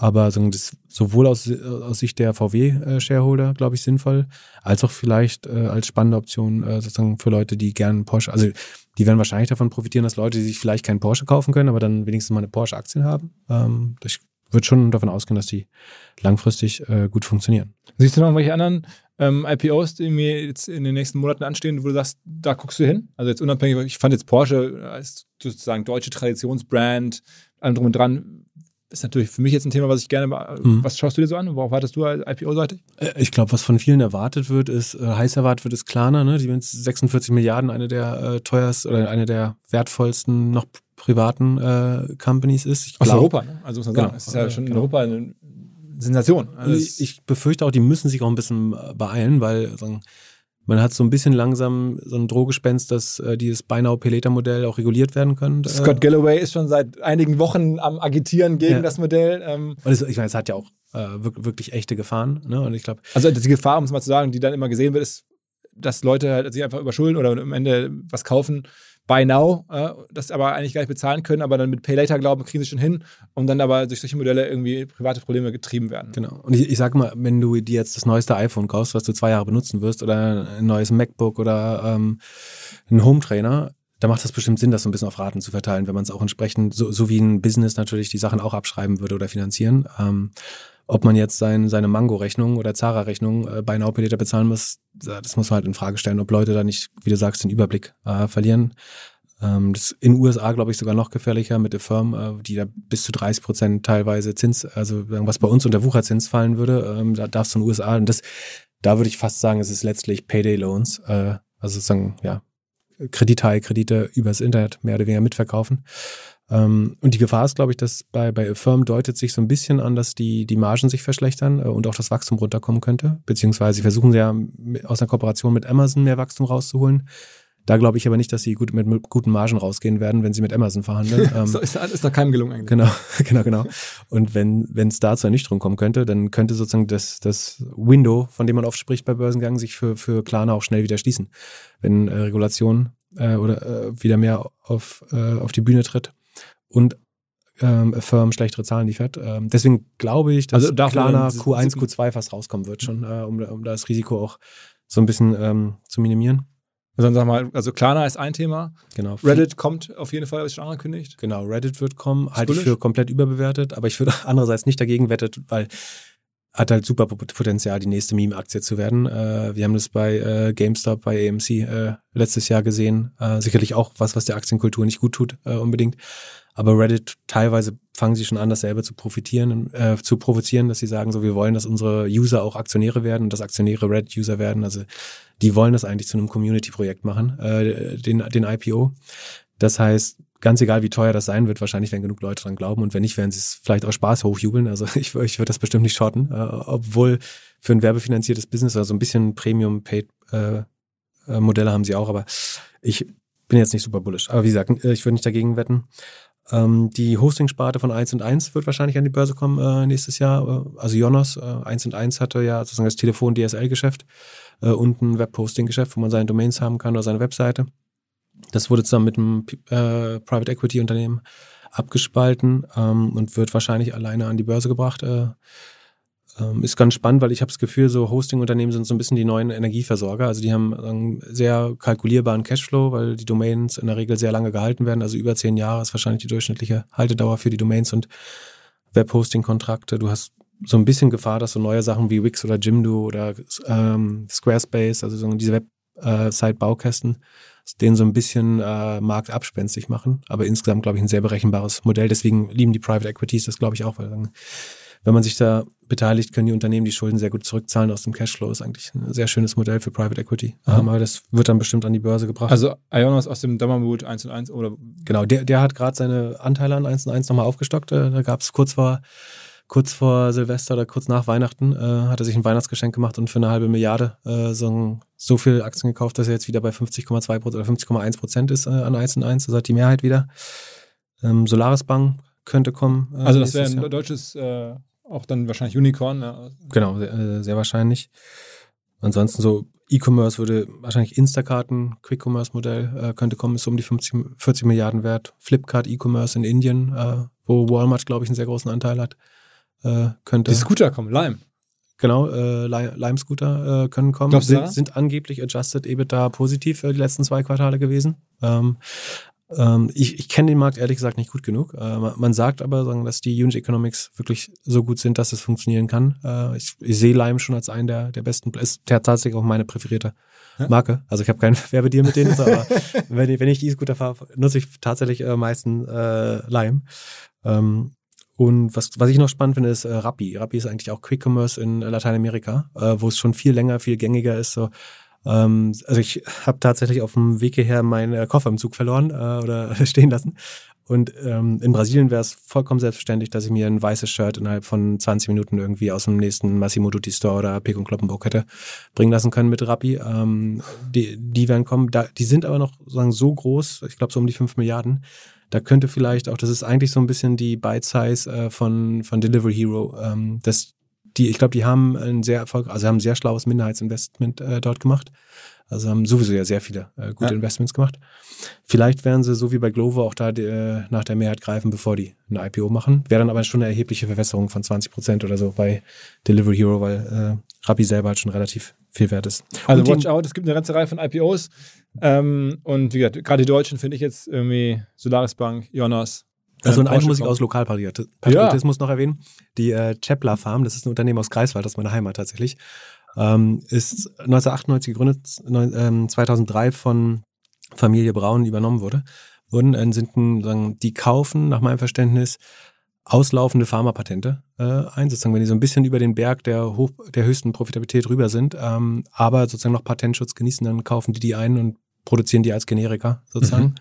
Mhm. Ähm, scheinen das sehr erfolgreich zu machen, machen irgendwo so zwischen 700 äh, oder zwischen 600 und 800 Millionen Umsatz äh, damit. Aus Greifswald? Ähm, aus Greifswald, genau. Krass. Und äh, soll nächstes Jahr auch an die, an die Börse gehen. Und das ist ein Gründer auch, der dort aus der Gegend kommt? Oder? Ist, glaube ich, ein Investor, äh, der, der nicht aus der Region kommt, äh, aber weil es ähm, eine pharmakologische ähm, Fakultät gibt äh, an der Uni Greifswald äh, und es gab, gab auf dem Riems, auf dem Riems ist so eine abgelegene Insel, da gibt es ein Tierarznei oder Tier Quarantäneinstitut, das Friedrich-Löffler-Institut, also werden so Tierkrankheiten äh, und so mhm. weiter entwickelt. Das heißt, es gab immer schon viele, viele so ähm, pharmazeutische Wissenschaftler und wahrscheinlich hat man sich deswegen auch da angesiedelt und weil die, die Löhne natürlich insgesamt noch sehr günstig sind dort ähm, und haben das ganz gut hochgezogen auf jetzt äh, 600, 700 Millionen um, Umsatz und das soll wohl auch an die Börse kommen. Okay. Okay. Kann ich noch nicht sagen, ob ich investieren werde. Greifswald, immer wieder Vielleicht kaufe ich mir eine Aktie aus äh, Lo Lokalpatriotismus. Ja, ja, aber es kommen immer wieder coole Sachen aus Greifswald. Ne? Also immer wieder, äh, also es äh, was für mich das Ruhrgebiet ist, ist, äh, für dich äh, Greifswald. So hat ja jeder seine. Das muss schon sein, ja. ja, ja, ja, absolut, absolut.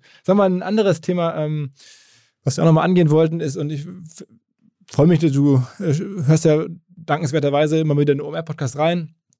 Und ähm, bist auch einer derjenigen, der durchaus immer mal Feedback gibt und sagt, Mensch, das hat mir auch nicht so gut gefallen. Und das soll auch hier ein bisschen Raum haben, weil ich dachte stellvertretend für viele, die vielleicht auch sagen, Mensch, irgendwie, äh, OMR-Podcast ist ja cool, aber, aber, aber, man kann ja alles auch irgendwie anders beleuchten. Das hilft mir auch weiter. Deswegen erzähl mal so ein bisschen, welche Folgen dir jetzt im letzten Jahr gefallen haben und aber welche dir nicht gefallen haben. So was man, äh, finde ich ganz interessant, weil ne, ich glaube, der, der Christoph Gerber, schöne Grüße an der Stelle, ist auch so jemand, der ab und zu mal sich bei Instagram meldet oder sagt irgendwie, ey, boah, Philipp, hier hättest du mal mehr Fragen stellen müssen oder ähm, diesen Gast hättest du mal lieber nicht eingeladen. Ähm, so, äh, du bist ja auch so jemand, der das ab und zu mal macht und da freue ich mich drüber. Äh, jetzt dachte ich mir, warum nicht äh, mal drüber sprechen. Ähm, also, wie du möchtest, was hat dir gut gefallen im letzten Jahr, was hat dir nicht so gefallen? Also ich habe gerade nochmal durchgeschaut, äh, bevor ich hergekommen bin und äh, also A, ich habe festgestellt, dass ich 90 Prozent der Podcasts wirklich gehört habe. So, äh, das ist schon mal gut. Äh, was mir wirklich gut gefallen hat, wo ich mich auch äh, sagen ohne Unterstützung dran erinnert habe, ich mochte den mit äh, Gabor Steingart tatsächlich, fand ich Ah. äh, super interessant. Also ich weiß dann immer noch genau, lustigerweise bei Podcasts, wo ich den gehört habe. Äh, das war in dem Fall äh, in irgendeinem Autobahntunnel in Österreich. ähm, den fand ich gut, weil der, der vieles gesagt hat, äh, was sagen, mir ganz am Anfang von Doppelgänger-Podcast, äh, also wir wollten zum Beispiel auch am Anfang keine Werbung machen, das hat sich ein bisschen äh, geändert, aber ähm, dass er die Unabhängigkeit so hoch schätzt, ähm, das fand ich alles äh, sehr spannend und auch so seine Thesen zu Journalismus ähm, äh, fand ich äh, hochinteressant. Johann König äh, fand ich einen äh, super Podcast mit dem äh, Galeristen, der irgendwie am, am Puls der Zeit äh, ist. Auch, auch unser Weihnachtsfeier ist auch den Podcast offenbar hört bei uns, was mich auch super gewundert hat. So. Also da wirklich versucht, äh, am, am Puls. Auch einen äh, eigenen Podcast macht, wo er mit Genau, Künstlern genau. spricht. Irgendwie war mal Genau. Matthias Döpfner zu Gast, sehr interessante Folge. Also Genau. kann man wirklich, der macht Genau. auch echt vieles, ja. quasi eine Pilgerstätte in Berlin gebaut hat mit, mit seiner neuen Galerie, die, die jeder kennt in Berlin. Also hört auch hier, glaube ich, regelmäßig zu. Schöne Grüße, Johann. Ja. Ja, auch von mir. Ich fand, obwohl ich überhaupt kein Fußballfan oder kein besonders großer Fußballfan bin, äh, den Podcast mit Uli Hoeneß und Aki Watzke äh, total gut tatsächlich. Ähm, ich weiß, weiß nicht warum. Irgendwie muss die Chemie gut gewesen sein, dass vielleicht, weil die sich gerne auch mal nicht nur innerhalb der Fußballwelt sehen, sondern so ein bisschen als Marketer und Manager. Ich glaube, das hast du wahrscheinlich ganz gut rausgekitzelt. äh, man, man hat so eine Sympathie oder gespürt, dass, oder dass sie sich so ein bisschen an der Eitelkeit gepackt haben und deswegen wirklich sehr frei erzählt haben, äh, aber hochunterhaltsam und äh, sehr interessant auch. Äh, äh, fand ich gut. Äh, Feder Holz, den Pokerspieler, äh, fand ich mega spannend. Ähm, Fred Kogel vielleicht noch. Den Hyperpod diese Dr. Klein-Geschichte ist, glaube ich, auch super spannend. Ich meine, das ist ja auch was, was OMR so ein bisschen können muss, ne? So diese unbekannten Brands ein bisschen Ja. rausholen. Das ist da, glaube ich, äh, super äh, gelungen. Dann das About Your IPO zu äh, begleiten, ist, glaube ich, mega spannend äh, für Leute, das mal zu verstehen. Ähm, und wie, wie ehrlich das Tag dann auch so erzählt, was, was auch gar nicht so cool ist, wie man denkt und wa- was aber auch total anstrengend und äh, aber auch spannend ist, äh, fand ich gut.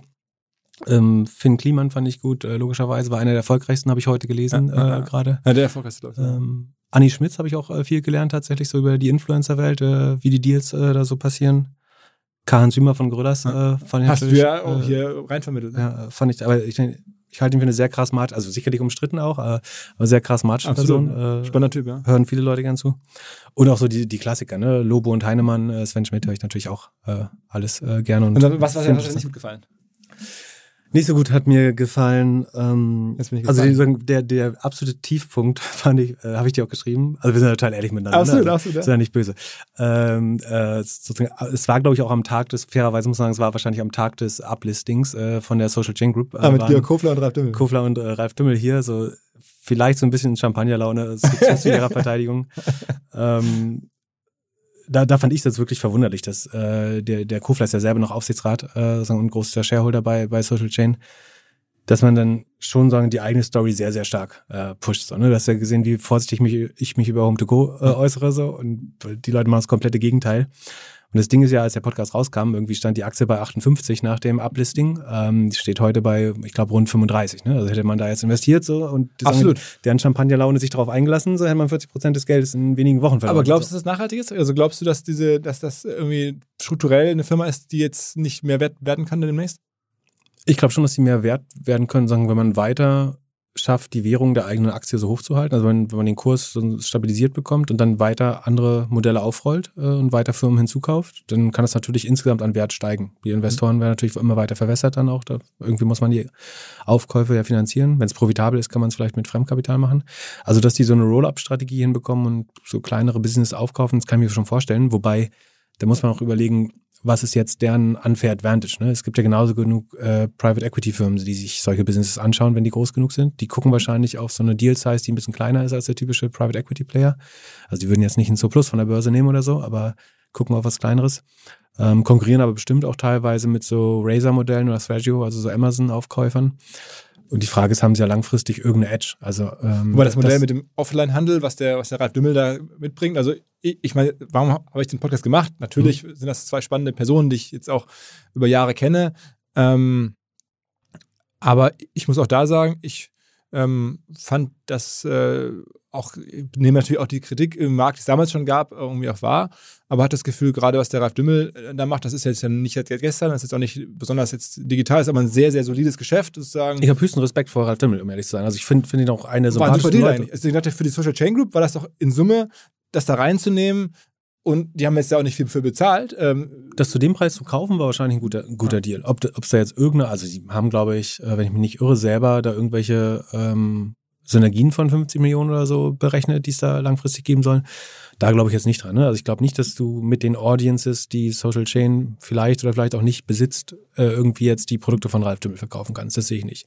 Ich glaube, äh, dass Ralf Dümmel eine gute Produktabteilung hat, dass sie dass er gut Dinge im Offline-Retail äh, platzieren kann, dass das jetzt Produkte sind, die eben auch online gut laufen, äh, da habe ich erhebliche Zweifel dran. So, es mhm. kann, kann schon hier und da funktionieren, aber dass das jetzt so zusammenpasst, wie das verkauft wird, äh, da bin ich relativ kritisch. Okay, also ein Podcast, wo du sagst, pff, hätte man unbedingt machen müssen. Und ja, in der Tat. Ich meine, ich bin total, also das, das, öffentliche Interesse ist natürlich da. Ne? Es sind äh, eben schillernde äh, Persönlichkeiten, die die eigene Audience haben, wo, wo es auch das Interesse gibt. Äh, viele finden die sympathisch. Ähm, haben, haben, haben, das, ist schön, das ist von dir clever formuliert. Viele finden die sympathisch. ähm, haben, haben beide auf jeden Fall sozusagen äh, äh, buntstellende Karrieren hingelegt. Absolut, ja. Äh, und von, ich, muss ja, ich bin ja immer auch ein Fan von Leuten, die in der Medienwelt, das ist so ein bisschen meine. meine genau. Ich hätte ihnen vielleicht nicht sozusagen den Raum gegeben. Also, ja, also man, man kann die Schweiz sein sozusagen, aber dann, dann muss man zumindest, wenn jemand so ein bisschen zu sehr promotet, vielleicht auch so ein bisschen. Ja, okay, ja. der nächste, nächste. Was, was, ähm, sag mal weiter, was du dir noch nicht mitgebracht Ich fand Manuel Stotz sozusagen ist. Von Kingsway Capital, genau, also der, der deutscher Typ in London, ganz junger Typ, der richtig ganz großen Fonds gebaut hat, aber Opportunity Fonds, also der wirklich querbeet auch in, in Emerging Markets reingeht. Dann war die Story irgendwie, dass ihm fünf, wie viel Prozent der Bang, äh, vom Bangladesch, Bangladesch ich glaube drei Prozent des, des gesamten Bangladesch-Aktienmarktes gehören sein Das ist natürlich die Gefahr, dass weil der Markt so illiquide ist natürlich und da jetzt nicht viele Leute investieren, dass man, wenn man da drei bis fünf Prozent reinprügelt, dann bewegt man die Kurse natürlich auch selber und schafft dann eventuell selber die Tatsachen, die man braucht, um den Fonds dann gut äh, mhm. aussehen zu lassen. Die Frage ist, ob man das Geld wieder rausbekommt aus Bangladesch ja. oder also aus, aus den Aktien, ohne dass der Kurs dann auch wieder äh, äh, einfällt. Ähm, aber fandest du die interessant? Also ich meine, ich habe ja so ein paar Berufskrankheiten. Doch interessant, interessant äh, finde ich das schon. Das, was mir dann sozusagen eher fehlt, ist sozusagen äh, die andere Seite der Medaille. Ne? Natürlich, die, die, Leute erzählen das natürlich äh, selbstverständlich und Leute nehmen das dann für bare Münze. Ähm, und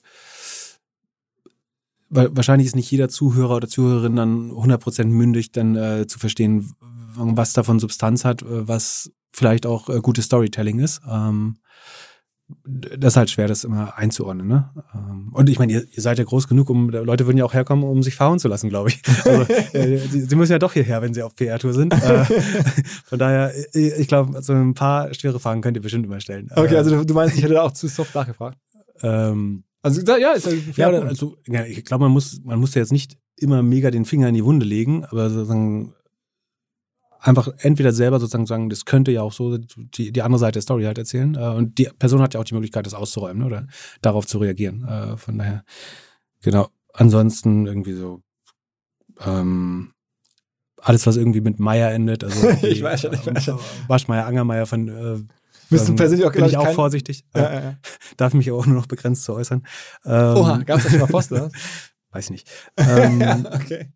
Aber insgesamt, also insgesamt, also was ich schon cool finde, ist, ist schon der Mix, ne? Also das dass äh, eben so, so, ein, so ein Pokerstar äh, da ist, genauso wie irgendwie ein OnlyFans-Model. äh, es gibt bestimmt noch Leute, die irgendwelche Eistee-Macher oder so cool, cool finden. So, äh, aber den Mix insgesamt finde find ich schon sehr gut. Ne? Also auch nicht falsch verstehen. Ich, nein, nein, aber ich finde es ja wichtig. Also ich wenn ich dir Kritik schreibe, also ich schreibe dir genauso auf, wenn ich was wirklich cool finde, ja, äh, glaube ich. Und wenn ich Kritik schreibe, dann ist das, das so zwei, drei Mal im Jahr. Aber es ist, also das ist aber wichtig für mich. Ähm, also ich will jetzt hier nicht unnötig Leute einladen, aber also auch der Christoph, der macht zum Beispiel auch, ähm, der, der Lieferando-Gründer, auch jemand, der mhm. tendenziell andere Sachen in seinem Leben machen könnte, freut mich auch jedes Mal, wenn der äh, dann irgendwas schickt und sagt, pff, was hast du denn da wieder gemacht? Ähm, ich weiß ja auch nicht bei allem und versuche wirklich, probiere vieles aus und insofern äh, an der Stelle auch danke für, für, fürs Feedback, ähm, auch wenn es manchmal so ist, dass das, boah, geh mal in die Richtung oder ähm, und du hast mir auch schon mal offline zu den Meyers äh, geschrieben ja. ähm, und so. Und, und, man muss natürlich auch immer so ein bisschen im Kontext der Zeit sehen. Also gerade in so Bubble-Zeiten gibt es gibt ja genug Formate, die jetzt alles hochjubeln ne? und irgendwie jede Aktie geil finden, jeden Börsengang cool finden. Äh, es gab so auch diese unsägliche Episode 2000, also nicht nicht OMR-Episode, sondern Episode in der Startup-Welt, wo es da dieses äh, Pressefreiheit-Ding gab, was äh, glaube ich sehr traurig war. Ähm, und ich glaube, gerade dann ist auch wichtig, dass und das ist so ein bisschen halt ähm, unser Anspruch bei Doppelgänger auch eben auch da, da wo es halt nicht passt, mal zu sagen, hier könnte das Risiko größer sein als die Chancen. Äh, ihr habt, glaube ich, eine sehr, sehr gute, habe ich in der letzten Folge gehört, äh, Liste an Firmen, die ihr negativ oder skeptisch saht Anfang ja. letzten Jahres und die dann wirklich auch alle äh, zum Teil die Hälfte oder noch mehr an Wert verloren haben. Also eure, ich glaube, eure, eure Loser-Liste ist besser getroffen ähm, als eure Winner-Liste. Genau, also hätte man das Longshort so getradet, wäre es äh, relativ erfolgreich gewesen. Also falsch hatten wir Tesla, das, das kann passieren, das ist halt äh, schwer. haben schon viele andere auch gedacht, und, dass es irgendwie nicht weiterläuft. Und Vegans war ich tatsächlich überrascht, äh, dass die ähm, ist natürlich ein Konzept, was viele gewinnen äh, wollen sehen, äh, also vegane Lebensmittel aber fand ich auch relativ teuer. Ähm, haben wir bis jetzt noch relativ gut performt. Äh, bin mir nicht sicher, ob das lange so bleibt. Ähm, aber ansonsten haben wir so Rent the Runway, Honest Company von Jessica Alba. Ähm, auch Peloton, glaube ich. Peloton, genau. Da haben bei vielen wirklich, oder auch bei Zoom war es sehr früh absehbar, dass die Zahlen äh, nicht passen werden. Das konnte man so ein bisschen, wenn man sich die Mühe gemacht hat, gut sehen. Ähm, das, das haben wir teilweise äh, ganz gut getroffen. Äh, irgendwie da, wo es zumindest für uns relativ offensichtlich war, äh, dass eigentlich Sachen überbewertet an die Börse äh, gekommen sind. Was mir bislang überhaupt gar nicht klar war, ist, jeder Hersteller von Produkten jeglicher Art kann ein Volksprodukt sein in Kooperation mit der Bild. Das ist insofern natürlich spannend, weil die Bild eine Wahnsinnsreichweite hat, fast 50 Prozent der deutschsprachigen Bevölkerung erreicht und halt dieses Label Volksprodukt vergibt an Partner. Seit 21 Jahren machen sie das. Mittlerweile gibt es 220 verschiedene Volksprodukte und es werden weitere gesucht. Es gab schon Zahnbürsten, Volksakkus, aber auf der Website habe ich gesehen, sie suchen zum Beispiel einen Partner für eine Volkszahnzusatzversicherung oder für eine Volkspizza oder für einen Volksstaubsauger. Also, wer solche Produkte herstellt und auch in größerer Kapazität produzieren könnte, denn erfahrungsgemäß spricht der Verkauf nach einer solchen Kampagne ziemlich an, wendet euch bitte an den Vermarkter der Bild. Die Firma heißt Media Impact. Und Media Impact sagt übrigens auch, dass 80% derjenigen, die schon mal eine Kampagne in dem Bereich gebucht haben, das wieder tun. Wer jetzt hier erstmals von dieser Möglichkeit gehört hat, bekommt auf seine erste Buchung auch ein Media-Bruttovolumen von 220.000 Euro on top. Wendet euch dazu bitte direkt an Media Impact ein Wort www.de slash Bild slash Volks-Produkt und erwähnt einfach im Gespräch mit den Ansprechpartnern und Ansprechpartnern dort, dass ihr über OMR kommt und dann gibt es diesen Zuschlag. Zurück zum Podcast. Dann sag noch ein paar andere ähm, Trendthemen, jetzt also um nochmal weg von, von Aktien irgendwie auf andere Trendthemen zu kommen, deine, dein Take für die nächsten Monate, vielleicht auch langfristig. Also ein Monsterwort, das jetzt überall kommt, wir hatten es ähm, Anfang des Jahres da, oder Mitte des Jahres ja auch schon in der ähm, State of the German Internet äh, Video Keynote, die ich da gemacht habe, wo wir auch über das Metaverse gesprochen haben, als, mhm. als was da so alles passiert. Und im zweiten Halbjahr ist das Buzzword dann komplett explodiert. Allerdings nicht wegen uns, sondern irgendwie wegen Facebook im Wesentlichen. Mark Zuckerberg scheint ja auch ganz groß drauf zu setzen. Ähm, aber auch viele andere. Äh, wie ist so dein Blick? Metaverse, äh, kommt das, ist das real? Ja, Glückwunsch, dass ihr es so früh gesehen habt. Das ist ein super Treffer schon mal. ähm, Roland Eisenbrand hat es äh, entwickelt bei uns ja, in der Präsentation. Hat richtig, ne? richtig guter Pick, ja. Ähm, ich glaube auf jeden Fall, das wird das Thema 2022 äh, werden. Ähm, also das Microsoft, Apple wahrscheinlich, äh, Facebook. Aber hat das auch Substanz?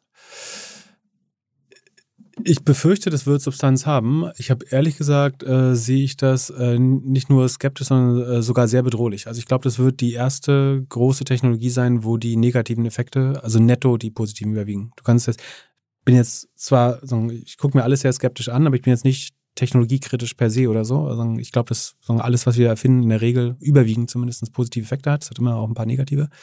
Bei Social Media, glaube ich, hat sich so ein bisschen ausgeglichen. Da gab es äh, viele positive Effekte, aber auch schon relevant negative. Ich, könnt, ich befürchte so ein bisschen, ähm, dass beim Metaverse das erstmal sein kann, dass es überwiegend negative Effekte hat. Aber glaubst du nicht, dass es auch wieder so ein bisschen so ausfaden kann, wenn man das dann feststellt, das ist so, wie das damals schon mal war mit äh, Second Life und so und dann da kommen keine Nutzerzahlen zusammen und dann wird es doch wieder unspannend. Ja, du weißt ja am besten, wie man sowas auch be beflügeln kann. Ne? Also wenn Beyoncé dann äh, das einzige Konzert eines Jahres dort gibt oder äh, irgendwie der Super Bowl äh, auf einmal im Metaverse verfolgt werden kann weltweit äh, aus dem Stadion. Ähm, die die Top Acts werden wahrscheinlich mit mit Geld voll geschmissen, äh, um nicht ein schlimmeres Wort zu sagen, äh, um, um dort zu performen. Und am Ende ist es schon so, what gets paid gets played. Ähm, von daher, ich glaube, jeder will das gerade gewinnen und vor allen Dingen Facebook. Facebook braucht auch äh, ganz dringend irgendwie eine neue Vision und äh, eine Endgerätestrategie und mit Oculus äh, wäre das super spannend für die. Es wurden jetzt, glaube ich, letztes Jahr 8,1 Millionen Oculus gekauft, mehr, mehr als Microsoft Xbox ist verkauft, lagen bei vielen Leuten offenbar unterm Weihnachtstisch. So die Suchen sind total hochgegangen. Ähm, oder die App war, glaube ich, die meisten downgeloadetste nach Weihnachten. Ähm, das heißt, ich glaube, Facebook will das unbedingt gewinnen und muss es unbedingt gewinnen. Das heißt, die werden alles daran setzen. Und also was mir so ein bisschen fehlt ist, sozusagen, wo entsteht da Produktivität oder äh, ein neuer Wirtschaftszweig? Also ein Wirtschaftszweig wird bestimmt entstehen, aber wo entsteht irgendwie kultureller oder produktiver Fortschritt? Das, das sehe ich halt nicht. Ähm, und gleichzeitig sehe ich, dass wenn das funktioniert und wir irgendwie relevant Zeit oder nur ein Teil der Menschen relevant Zeit im Metaverse verbringt, dann hat das sofort adverse äh, Effekte auf, auf Travel, auf Gastronomie, äh, auf ähm, alles, was physische Güter sind, also sei es Kleidung oder vielleicht auch Autos. Ähm, und ich halte es schon für eine relativ dystopische Welt, wenn, wenn Menschen anfangen, also irgendwie, die Leute werden sich wahrscheinlich nur noch unheimlich schlecht zu Hause ernähren, äh, wenn sie wirklich gefesselt sind äh, davon. Und es gibt, wird natürlich Leute geben, die total mündig damit umgehen. Die gehen halt dann für ein Sportevent und für ein ähm, Konzert oder für Dating da mal rein äh, und dann auch wieder raus. Ähm, aber ich befürchte schon auch, dass, dass Leute, gerade Jugendliche vielleicht, ähm, oder Leute, die weniger mündig sind, da mehr oder weniger süchtig von werden. Äh, wenn man sieht, sagen, wie schlecht die Leute im Umgang mit Social Media schon sind, ähm, dann also ich bin ja da immer, schon Respekt davor zumindest. Ich, also ich verfolge es auch, bin aber der Meinung, dass das, glaube ich, nicht so hart kommen wird außerhalb von der Gaming-Welt, wo es eh schon da ist. Ähm, genau, mit Fortnite oder. Genau, ähm, wo ja das schon auch alles stattfindet, haben wir, ne? Das mhm. ist ja in der Präsentation drin, nicht erst seit, seit neuestem, auch da hat es noch gar nicht Metaverse geheißen, da war das schon so, dass dann in den Games was passierte, dass da Leute teilweise in den Games gar nicht mehr drin waren, um zu spielen, sondern um da Zeit zu verbringen. Ähm, und im Zweifel da äh, Filmtrailer zu gucken oder, oder auch Konzerte. Ähm, so aus dem Gaming-Umfeld heraus wird es kommen. Ich glaube, am Ende sind ja so das Entstehen eines weltweiten Social Networks. Das ist ja fast schon so ein Black Swan-Event. Das ist ja mhm. wie eine Pandemie. Also, mhm. es ist irgendwie jemandem gelingt, ein Social Network zu bauen und zu ownen, das halt weltweit genutzt wird. Das ist jetzt ja Mark Zuckerberg einmal gelungen äh, mit Facebook und danach ja auch nicht mehr. Hat das halt dann zugekauft mit Instagram. Und danach ist es eigentlich keinem wiederholt gelungen, sowas zu wiederholen. Und ich glaube, also einen Black Swan Event zu replizieren, der so selten, der so schwierig ist, selbst mit so viel Geld wie Facebook hat, ich finde es richtig, dass sie es machen und das ist auch wahrscheinlich businesslogisch alles nachvollziehbar, aber ich glaube, es ist einfach unfassbar schwer und unfassbar unwahrscheinlich einfach, dass es denen nochmal gelingt, ähm, organisch quasi so, einen, so ein Social Network aufzubauen, das es ja am Ende auch ist, nur halt einen, oder noch mehr als das. Ähm, deswegen bin ich. Dass es nochmal aus der gleichen Company kommt, ist tatsächlich statistisch relativ. Also, wie, kennst du den Statistikerwitz mit dem, äh, dass in jedem ein Millionsten Flugzeug eine Bombe drin ist, was ein Statistiker macht? Der nimmt selber eine Bombe mit, weil die Chance wären ja äh, äh, 1 zu 1000 Milliarden, äh, dass äh, jemand anderes eine Bombe mit hat. ähm, so ungefähr wäre das dann. Aber ähm, ich, andererseits, was man ja schon sieht, dass Facebook auch so ein bisschen die Schienen gebaut hat, auf denen dann andere Netzwerke sehr schnell entstehen können. Ne? Also äh, Instagram, TikTok, das ist ja schon auch gewachsen sehr schnell, weil, also du siehst ja, wenn du schaust, wie schnell kommen äh, Netzwerke auf die ersten 100 Millionen Nutzer, dann geht das immer schneller. So, Instagram hat es schneller als, äh, mhm. als Facebook macht, WhatsApp schneller als Instagram, ähm, TikTok schneller als äh, alle, alle bisher. Und von daher, und da Facebook halt viele Nutzer besitzt und mit den entsprechenden Anreizen, könnte schon sein. Aber die Frage ist, wie wahrscheinlich ist das, ja. Aber ich glaube, also wenn, wenn es passiert, hielt ich es für, für, für sehr gefährlich, ehrlich gesagt. Und, und gerade in den Händen von Facebook. Klar, scheint jetzt nicht der beste Steward äh, sozusagen unseres kulturellen Erbes zu sein. Äh, von, von daher äh, würde ich das. Aber sieh auch deine äh, zahlreichen Podcasts dazu, Scott Galloways äh, Agitation dazu oder, oder Positionierung, wo immer, es ist ja ziemlich klar und ähm, sicherlich extrem viel falsch gelaufen und äh, ja, kann man, kann man auf jeden Fall darüber diskutieren. Ähm, aber ob das Metaverse insgesamt kommt, bin ich selbst auch noch nicht so ganz von überzeugt. Wie gesagt, diese Gaming-Welt, da ist es schon da. Oder man muss vielleicht auch ein bisschen fragen, was ist eigentlich das Metaverse dann wirklich ganz genau? Es ist ja nun wirklich ein total ambivalentes Wort.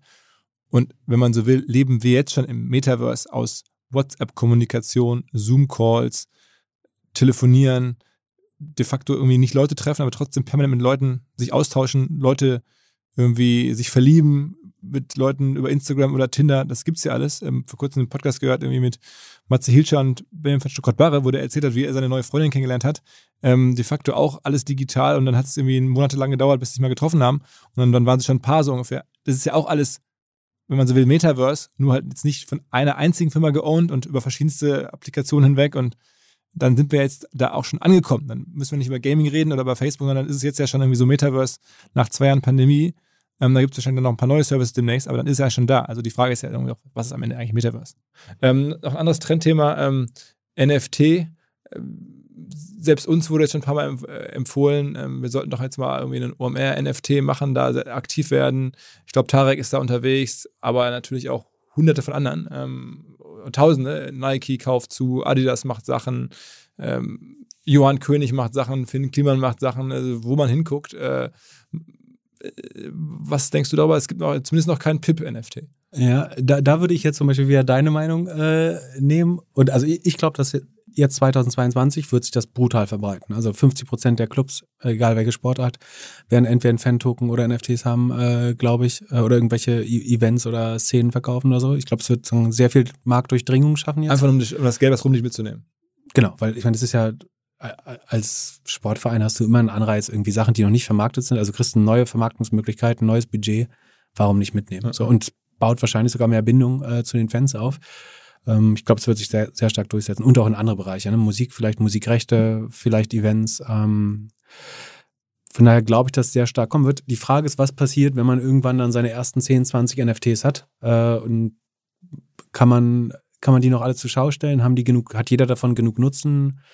merkt man auch, dass manche eben nur so gemacht worden sind, ohne dass ein wirklich gutes Konzept äh, dahinter steckt. Ein bisschen wie, wie, wie bei allen anderen Tokens oder Kryptowährungen vielleicht auch, so, wo am Anfang halt viel ähm, Euphorie da war, aber dann irgendwann am Ende schon mal schaut, wo stecken auch überhaupt sinnvolle äh, Konzepte dahinter.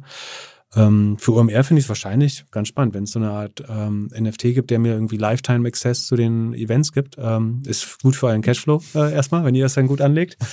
ähm, aber das ist natürlich auch die Frage, warum äh, äh, OMR findest du offline schon noch spannender als im Metaverse, weil du könntest ja wahrscheinlich das erste Mal 200.000. Also da kann endlich auch mal irgendwie der Praktikant und der Junior-Marketer äh, äh, zum Festival, ohne dass äh, Hamburg hat ja nicht genug Hotelbetten auch lang, äh, das ist ja deine größte Begrenzung wahrscheinlich. Äh, also ich habe mir auch alles kannst du 200.000 Leute auf der Konferenz haben. Es gibt ja auch, ja tatsächlich, es gibt ja sehr viele ähm, Event-Plattformen, ähm, die es über Jahre jetzt gerade in der Pandemie natürlich auch uns häufig angesprochen haben oder auch natürlich alle im Markt ansprechen und, und zeigen, was die da haben und wie man jetzt virtuelle Events machen kann und haben uns viel angeschaut und da war ich jetzt von nichts richtig begeistert. Also da mit irgendwelchen Avataren dann da so rumschieben äh, in so langsam ladenden 3D-Welten. Also das hat mit dem echten Erlebnis, was wir da versuchen zu vermitteln, was ich auch über die Jahre selber so genossen habe oder was ich auch gespielt bekommen habe, einfach noch viel zu wenig zu tun. Da kann man sagen, okay, da muss einfach der, der Erste sein, so Gary Vaynerchuk-mäßig, der das mhm. macht und der Erste, der da ist und so. Aber muss doch trotzdem seine Prioritäten und seine, kann nicht alles gleichzeitig machen und das empfinde ich noch als sehr weit weg. Und ich glaube, man kann natürlich auch irgendwie einen virtuell geilen Tag machen. Ne? Also, mhm. ähm, ihr zeigt ja auch selber mit Clubhouse und was man alles mhm. immer machen kann für einen Tag an, an coolen Sachen. Wenn man da wirklich sich konzentriert auf einen Tag Sachen zusammenbringt, dann kann man auch digital viel machen, bin ich schon sicher. Aber dieses ähm, Offline-Feeling, ähm, ist, glaube ich, was anderes. Bis, hm. bis, Bin ich auch dabei. Ja. Bis, bis heute noch. Und deswegen, also zumindest da ähm, gibt es ja auch so Hope-In oder Hop-In, diese, dieses Mhm. europäische Super-Unicorn-Ding da, so Event-Software. Die Web Summit-Gründer sind da ja beteiligt und so. Gut für die, aber ich finde es einfach. Ähm, Ansonsten so bei. NF NFTs, glaube ich, eigentlich gibt es nicht so einen richtigen First Mover Advantage. Also ich glaube, da kann man sich das auch gut angucken und schauen, was funktioniert eigentlich. Ähm, und dann, aber also, Ende ist es alles PR. Also ich meine, die, die, der Grund, warum jetzt ein Adidas und Nike das machen, das ist doch reines PR. Die nehmen da jetzt für die Aufmerksamkeit mit. Ja, aber ich glaube, jemand hat mal ausgerechnet, dass bei Adidas, Adidas ansagen, wenn du davon ausgehst, dass du ja auch sofort Zusatzmarge schaffst, wo kaum Kosten dagegen stehen. Klar, das ist ein relevanter Anteil aufs EBIT. Ist die Frage ist, wie oft du das sozusagen äh, replizieren kannst, ob das sagen, ja. dauerhaft äh, funktioniert. Also da einmalig jetzt irgendwie ein paar hunderttausend Euro mitzunehmen, ist ja für Adidas, also wäre für uns cool, für Adidas ist es halt eher so, Genau. ja, whatever. Und ich meine, das ist natürlich so ein bisschen die Gefahr, ne? dass die Leute lernen, dass es eigentlich nur so Moneybagging ist, dass Leute halt, und, und deswegen schließe ich das jetzt zumindest kurzfristig auch für uns jetzt erstmal aus. Ähm, natürlich könnten wir den Leuten jetzt irgendwas verkaufen die würden es bestimmt auch kaufen, äh, ein paar Leute. Aber ich sehe gar nicht, wie ich wirklich mehr echten Nutzen äh, dadurch schaffen kann. Äh, und dann fände ich es auch falsch, das zu machen. So, sobald, wenn ich irgendwo ein Konzept sehe, so was für mich selber funktioniert, äh, dass ich dann äh, auf uns applizieren kann, dann würde ich das sofort bestimmt in Betracht fassen. Aber im Moment fühlt sich eher so an, wie, wie du schon sagst, Leute machen es aus PR-Zwecken oder einfach um Geld mitzunehmen, was auf der Straße rumläuft.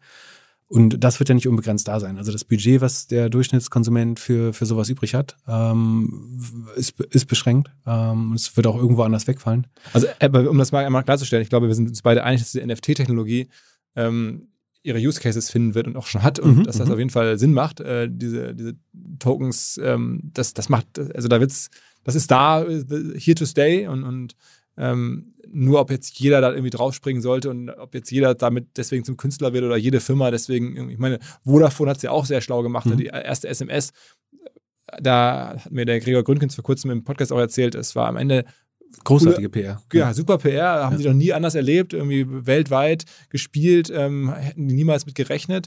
Wahrscheinlich ein Millionenwert äh, oder, oder was sagte er, glaube ich, ähm, achtstellige Millionensumme Mhm.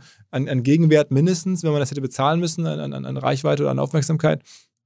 Ähm, haben sie so jetzt clever gemacht, aber ich glaube, das läuft sich jetzt irgendwann tot. Jetzt kannst du nicht mehr die äh, erste WhatsApp machen oder du kannst dann auch nicht mehr, irgendwie, irgendwann Ja. ist es dann vorbei. Ähm, und das heißt, dieses reine Aufmerksamkeitsspiel darum, das läuft jetzt so langsam aus und dann kommen mal die Real Cases und da gibt es dann halt ein paar. Aber ich glaube, nicht jetzt ganz so viel im Ticketing-Bereich, vielleicht am ehesten Mhm, oder Genau, genau. im Sport. Ähm, Bereich, glaube ich, in den USA auch da dran, weil das ja schon immer so ist, dass da so mit so Sammelkarten und so, Mhm, das mhm. ist, aber ich frage mich immer mit Blick auf Deutschland, hier gibt es ja eigentlich gar nicht so eine Sammelkartentradition. Deswegen wundert mich immer, dass das in Deutschland so gehypt wird, weil hier sammelte man Briefmarken und Münzen, aber so Sportkarten, also so Fußball-Klebealben, die sind auf Ebay irgendwie 30 Euro wert, die alten. Oder, oder so Sammelbilder aus von 1986, die sind irgendwie nichts wert. Ähm, da hätte ich sogar noch ein paar. ähm, aber in den USA ist es anders. Da sind dann teilweise wirklich Tausende oder so Ja. wert oder Millionen wert. Aber es ist ja hier gar nicht so. Deswegen, warum sollte es jetzt hier digital sein? Kann so sein, aber in der Masse, in der Breite ist es zumindest historisch hier nicht, während es in den USA schon so ist. Also insofern, boah, mal abwarten. Ja. Also jedenfalls zwei Themen, äh, Metaverse, NFT, die man jetzt überall hört und die werden uns begleiten, aber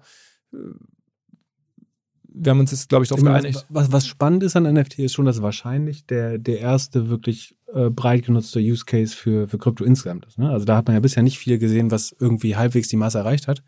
Und ich glaube, da lässt sich jetzt schon absehen, dass NFT wahrscheinlich was ist, was irgendwann fünf bis zehn Prozent der Konsumenten wahrscheinlich in irgendeiner Form erreichen wird. Und, äh, und damit macht es äh, Krypto nochmal deutlich salonfähiger wahrscheinlich. Und dann Bist du eigentlich Bitcoin-Holder?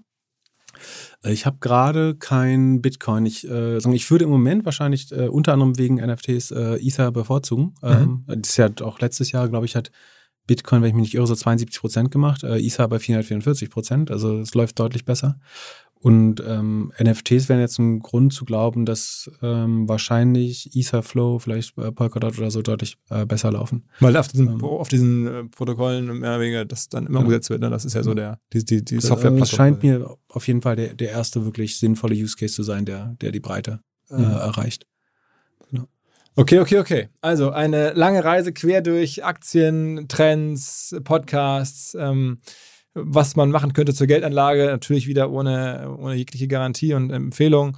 Ähm, durch das Leben Business Angel Investments, äh, Tenberger dabei, also Glückwunsch, ähm, des, des Pip Klöckner. Ähm, ich äh, bin sicher, wir werden dich hier in ein paar Wochen, ein paar Monaten äh, mal wiedersehen, gucken, wie das Jahr so läuft. Ähm, auch hoffentlich ja auf dem Event sehen. Also auch da werdet ihr sicherlich vielleicht als Doppelgänger, vielleicht separat, alleine, wie auch immer, ähm, sicherlich ein Setup geben, wenn es das Event gibt, woran wir sehr glauben, woran wir sehr arbeiten, ähm, wo, wo natürlich abgewartet werden muss in letzter Instanz, ähm, ist es machbar, aber wir hoffen sehr. Ich würde es euch sehr wünschen. Ja, vielen, vielen Dank. Oder uns Ähm, allen, der, der Szene. Ist ja für alle. ein Genau, Event. genau.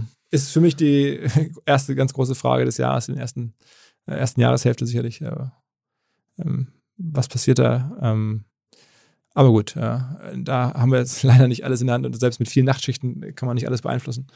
Ähm, in dem Sinne, ähm, erstmal äh, danke fürs, fürs Vorbeikommen. Ähm, wer mehr von dir hören möchte, äh, gibt es den Doppelgänger-Podcast und mittlerweile auch viele andere. Ich glaube, du warst jetzt bei Jan Thomas ähm, Mhm. kürzlich zu Gast. Du bist irgendwie quer durch die Szene mittlerweile. Vor kurzem habe ich irgendwo gelesen, das neueste Mitglied der deutschen Digitalintelligenzia hat jemand dich genannt. Wo stand das? Äh, also, wie auch immer. Ähm, danke dir, Pip. Sehr gern. Hat Spaß gemacht. Bis zum nächsten Mal. Jo, ciao, ciao. Ciao, ciao. Zur Abwechslung jetzt mal vollkommen schamlos und offene Selbstvermarktung und Werbung für unser OMR-Festival am 7. und 8. Mai. Dort sind wir gerade in der absoluten Planungshochphase. Das heißt, wir verkaufen jetzt letzte Standflächen, wir planen, wie halt dort alles laufen wird Anfang Mai. Und weil das so ist und weil wir noch einige Flächen und Möglichkeiten, Masterclasses, Präsenzen frei haben, wollte ich nochmal dazu aufrufen, sich da bitte zu melden, wer noch nach neuen Kunden, nach neuen Leads sucht, wer eine Plattform sucht, um seine Brand transparenter und sichtbarer zu machen, wer in irgendeiner Form nach Nachwuchs, nach Talenten sucht.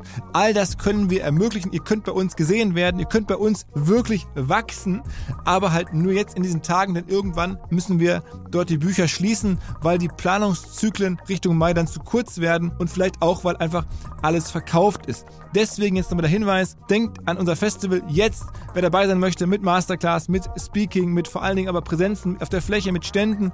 Einfach ganz kurze Mail an inbound.omr.com. Innerhalb eines Tages melden sich da eine Kollegin, ein Kollege und dann startet die Zusammenarbeit.